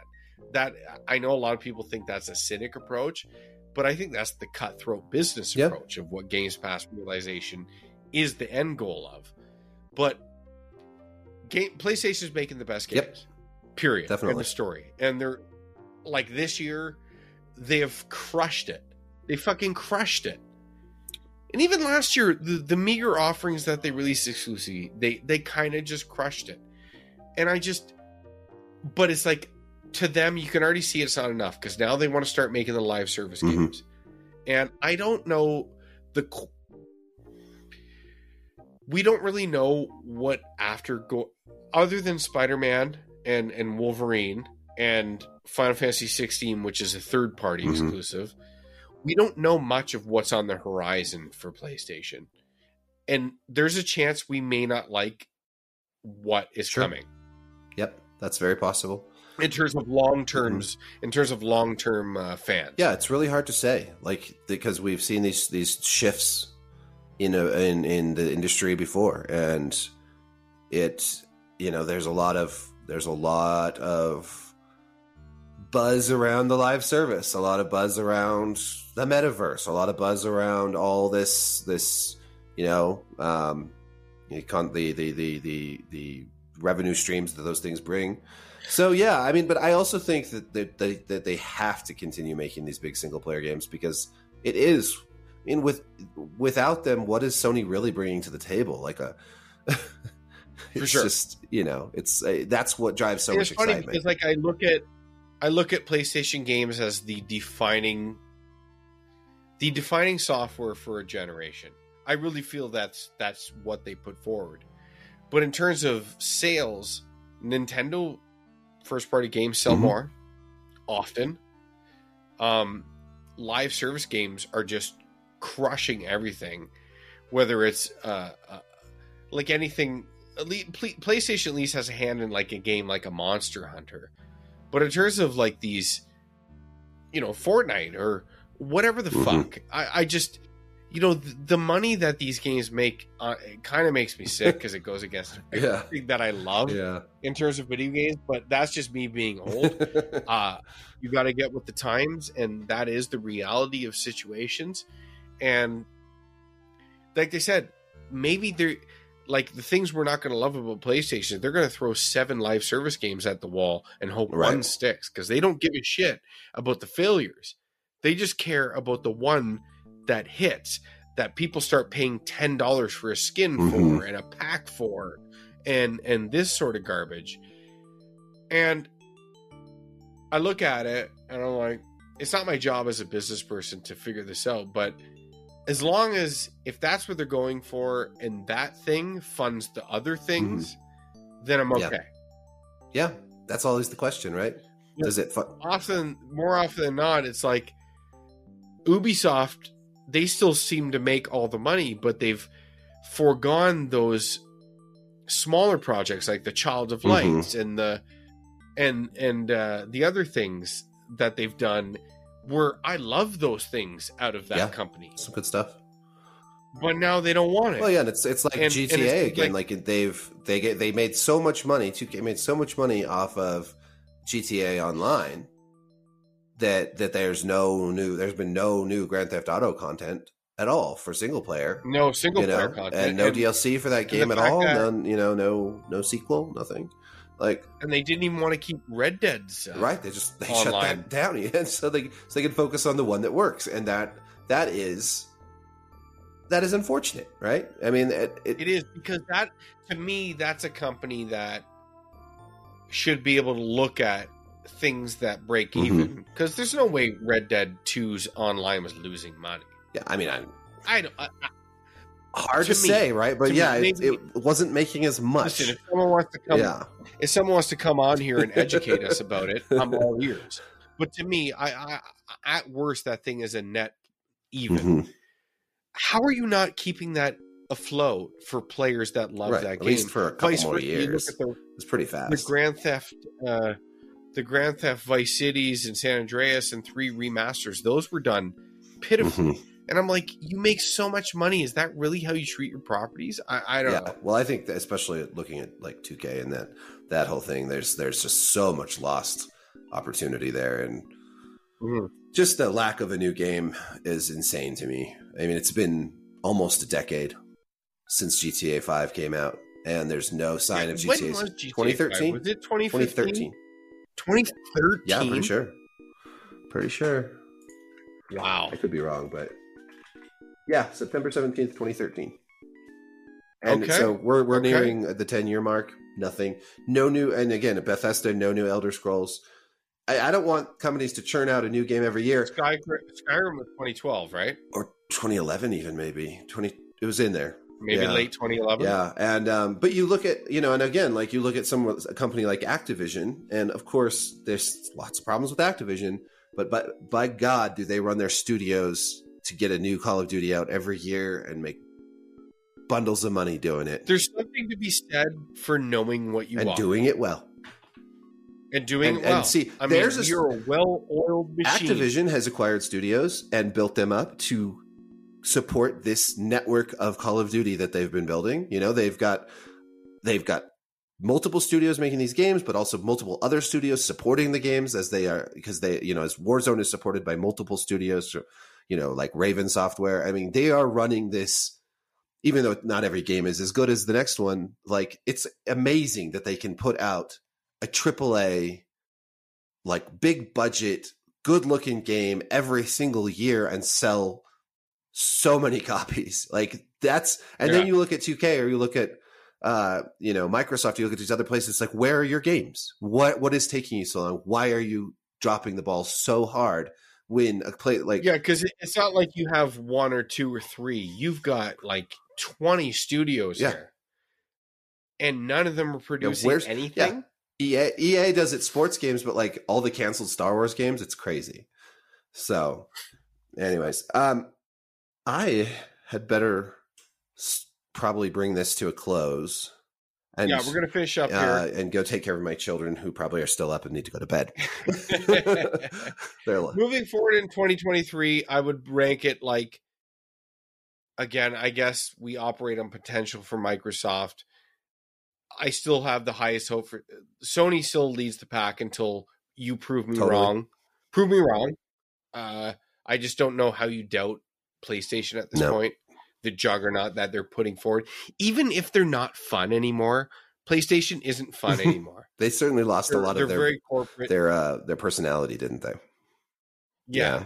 So it's like I, I do want like I want Microsoft to succeed. I do like they have it in them. Mm-hmm. I just I I don't know from a game they got to get it together.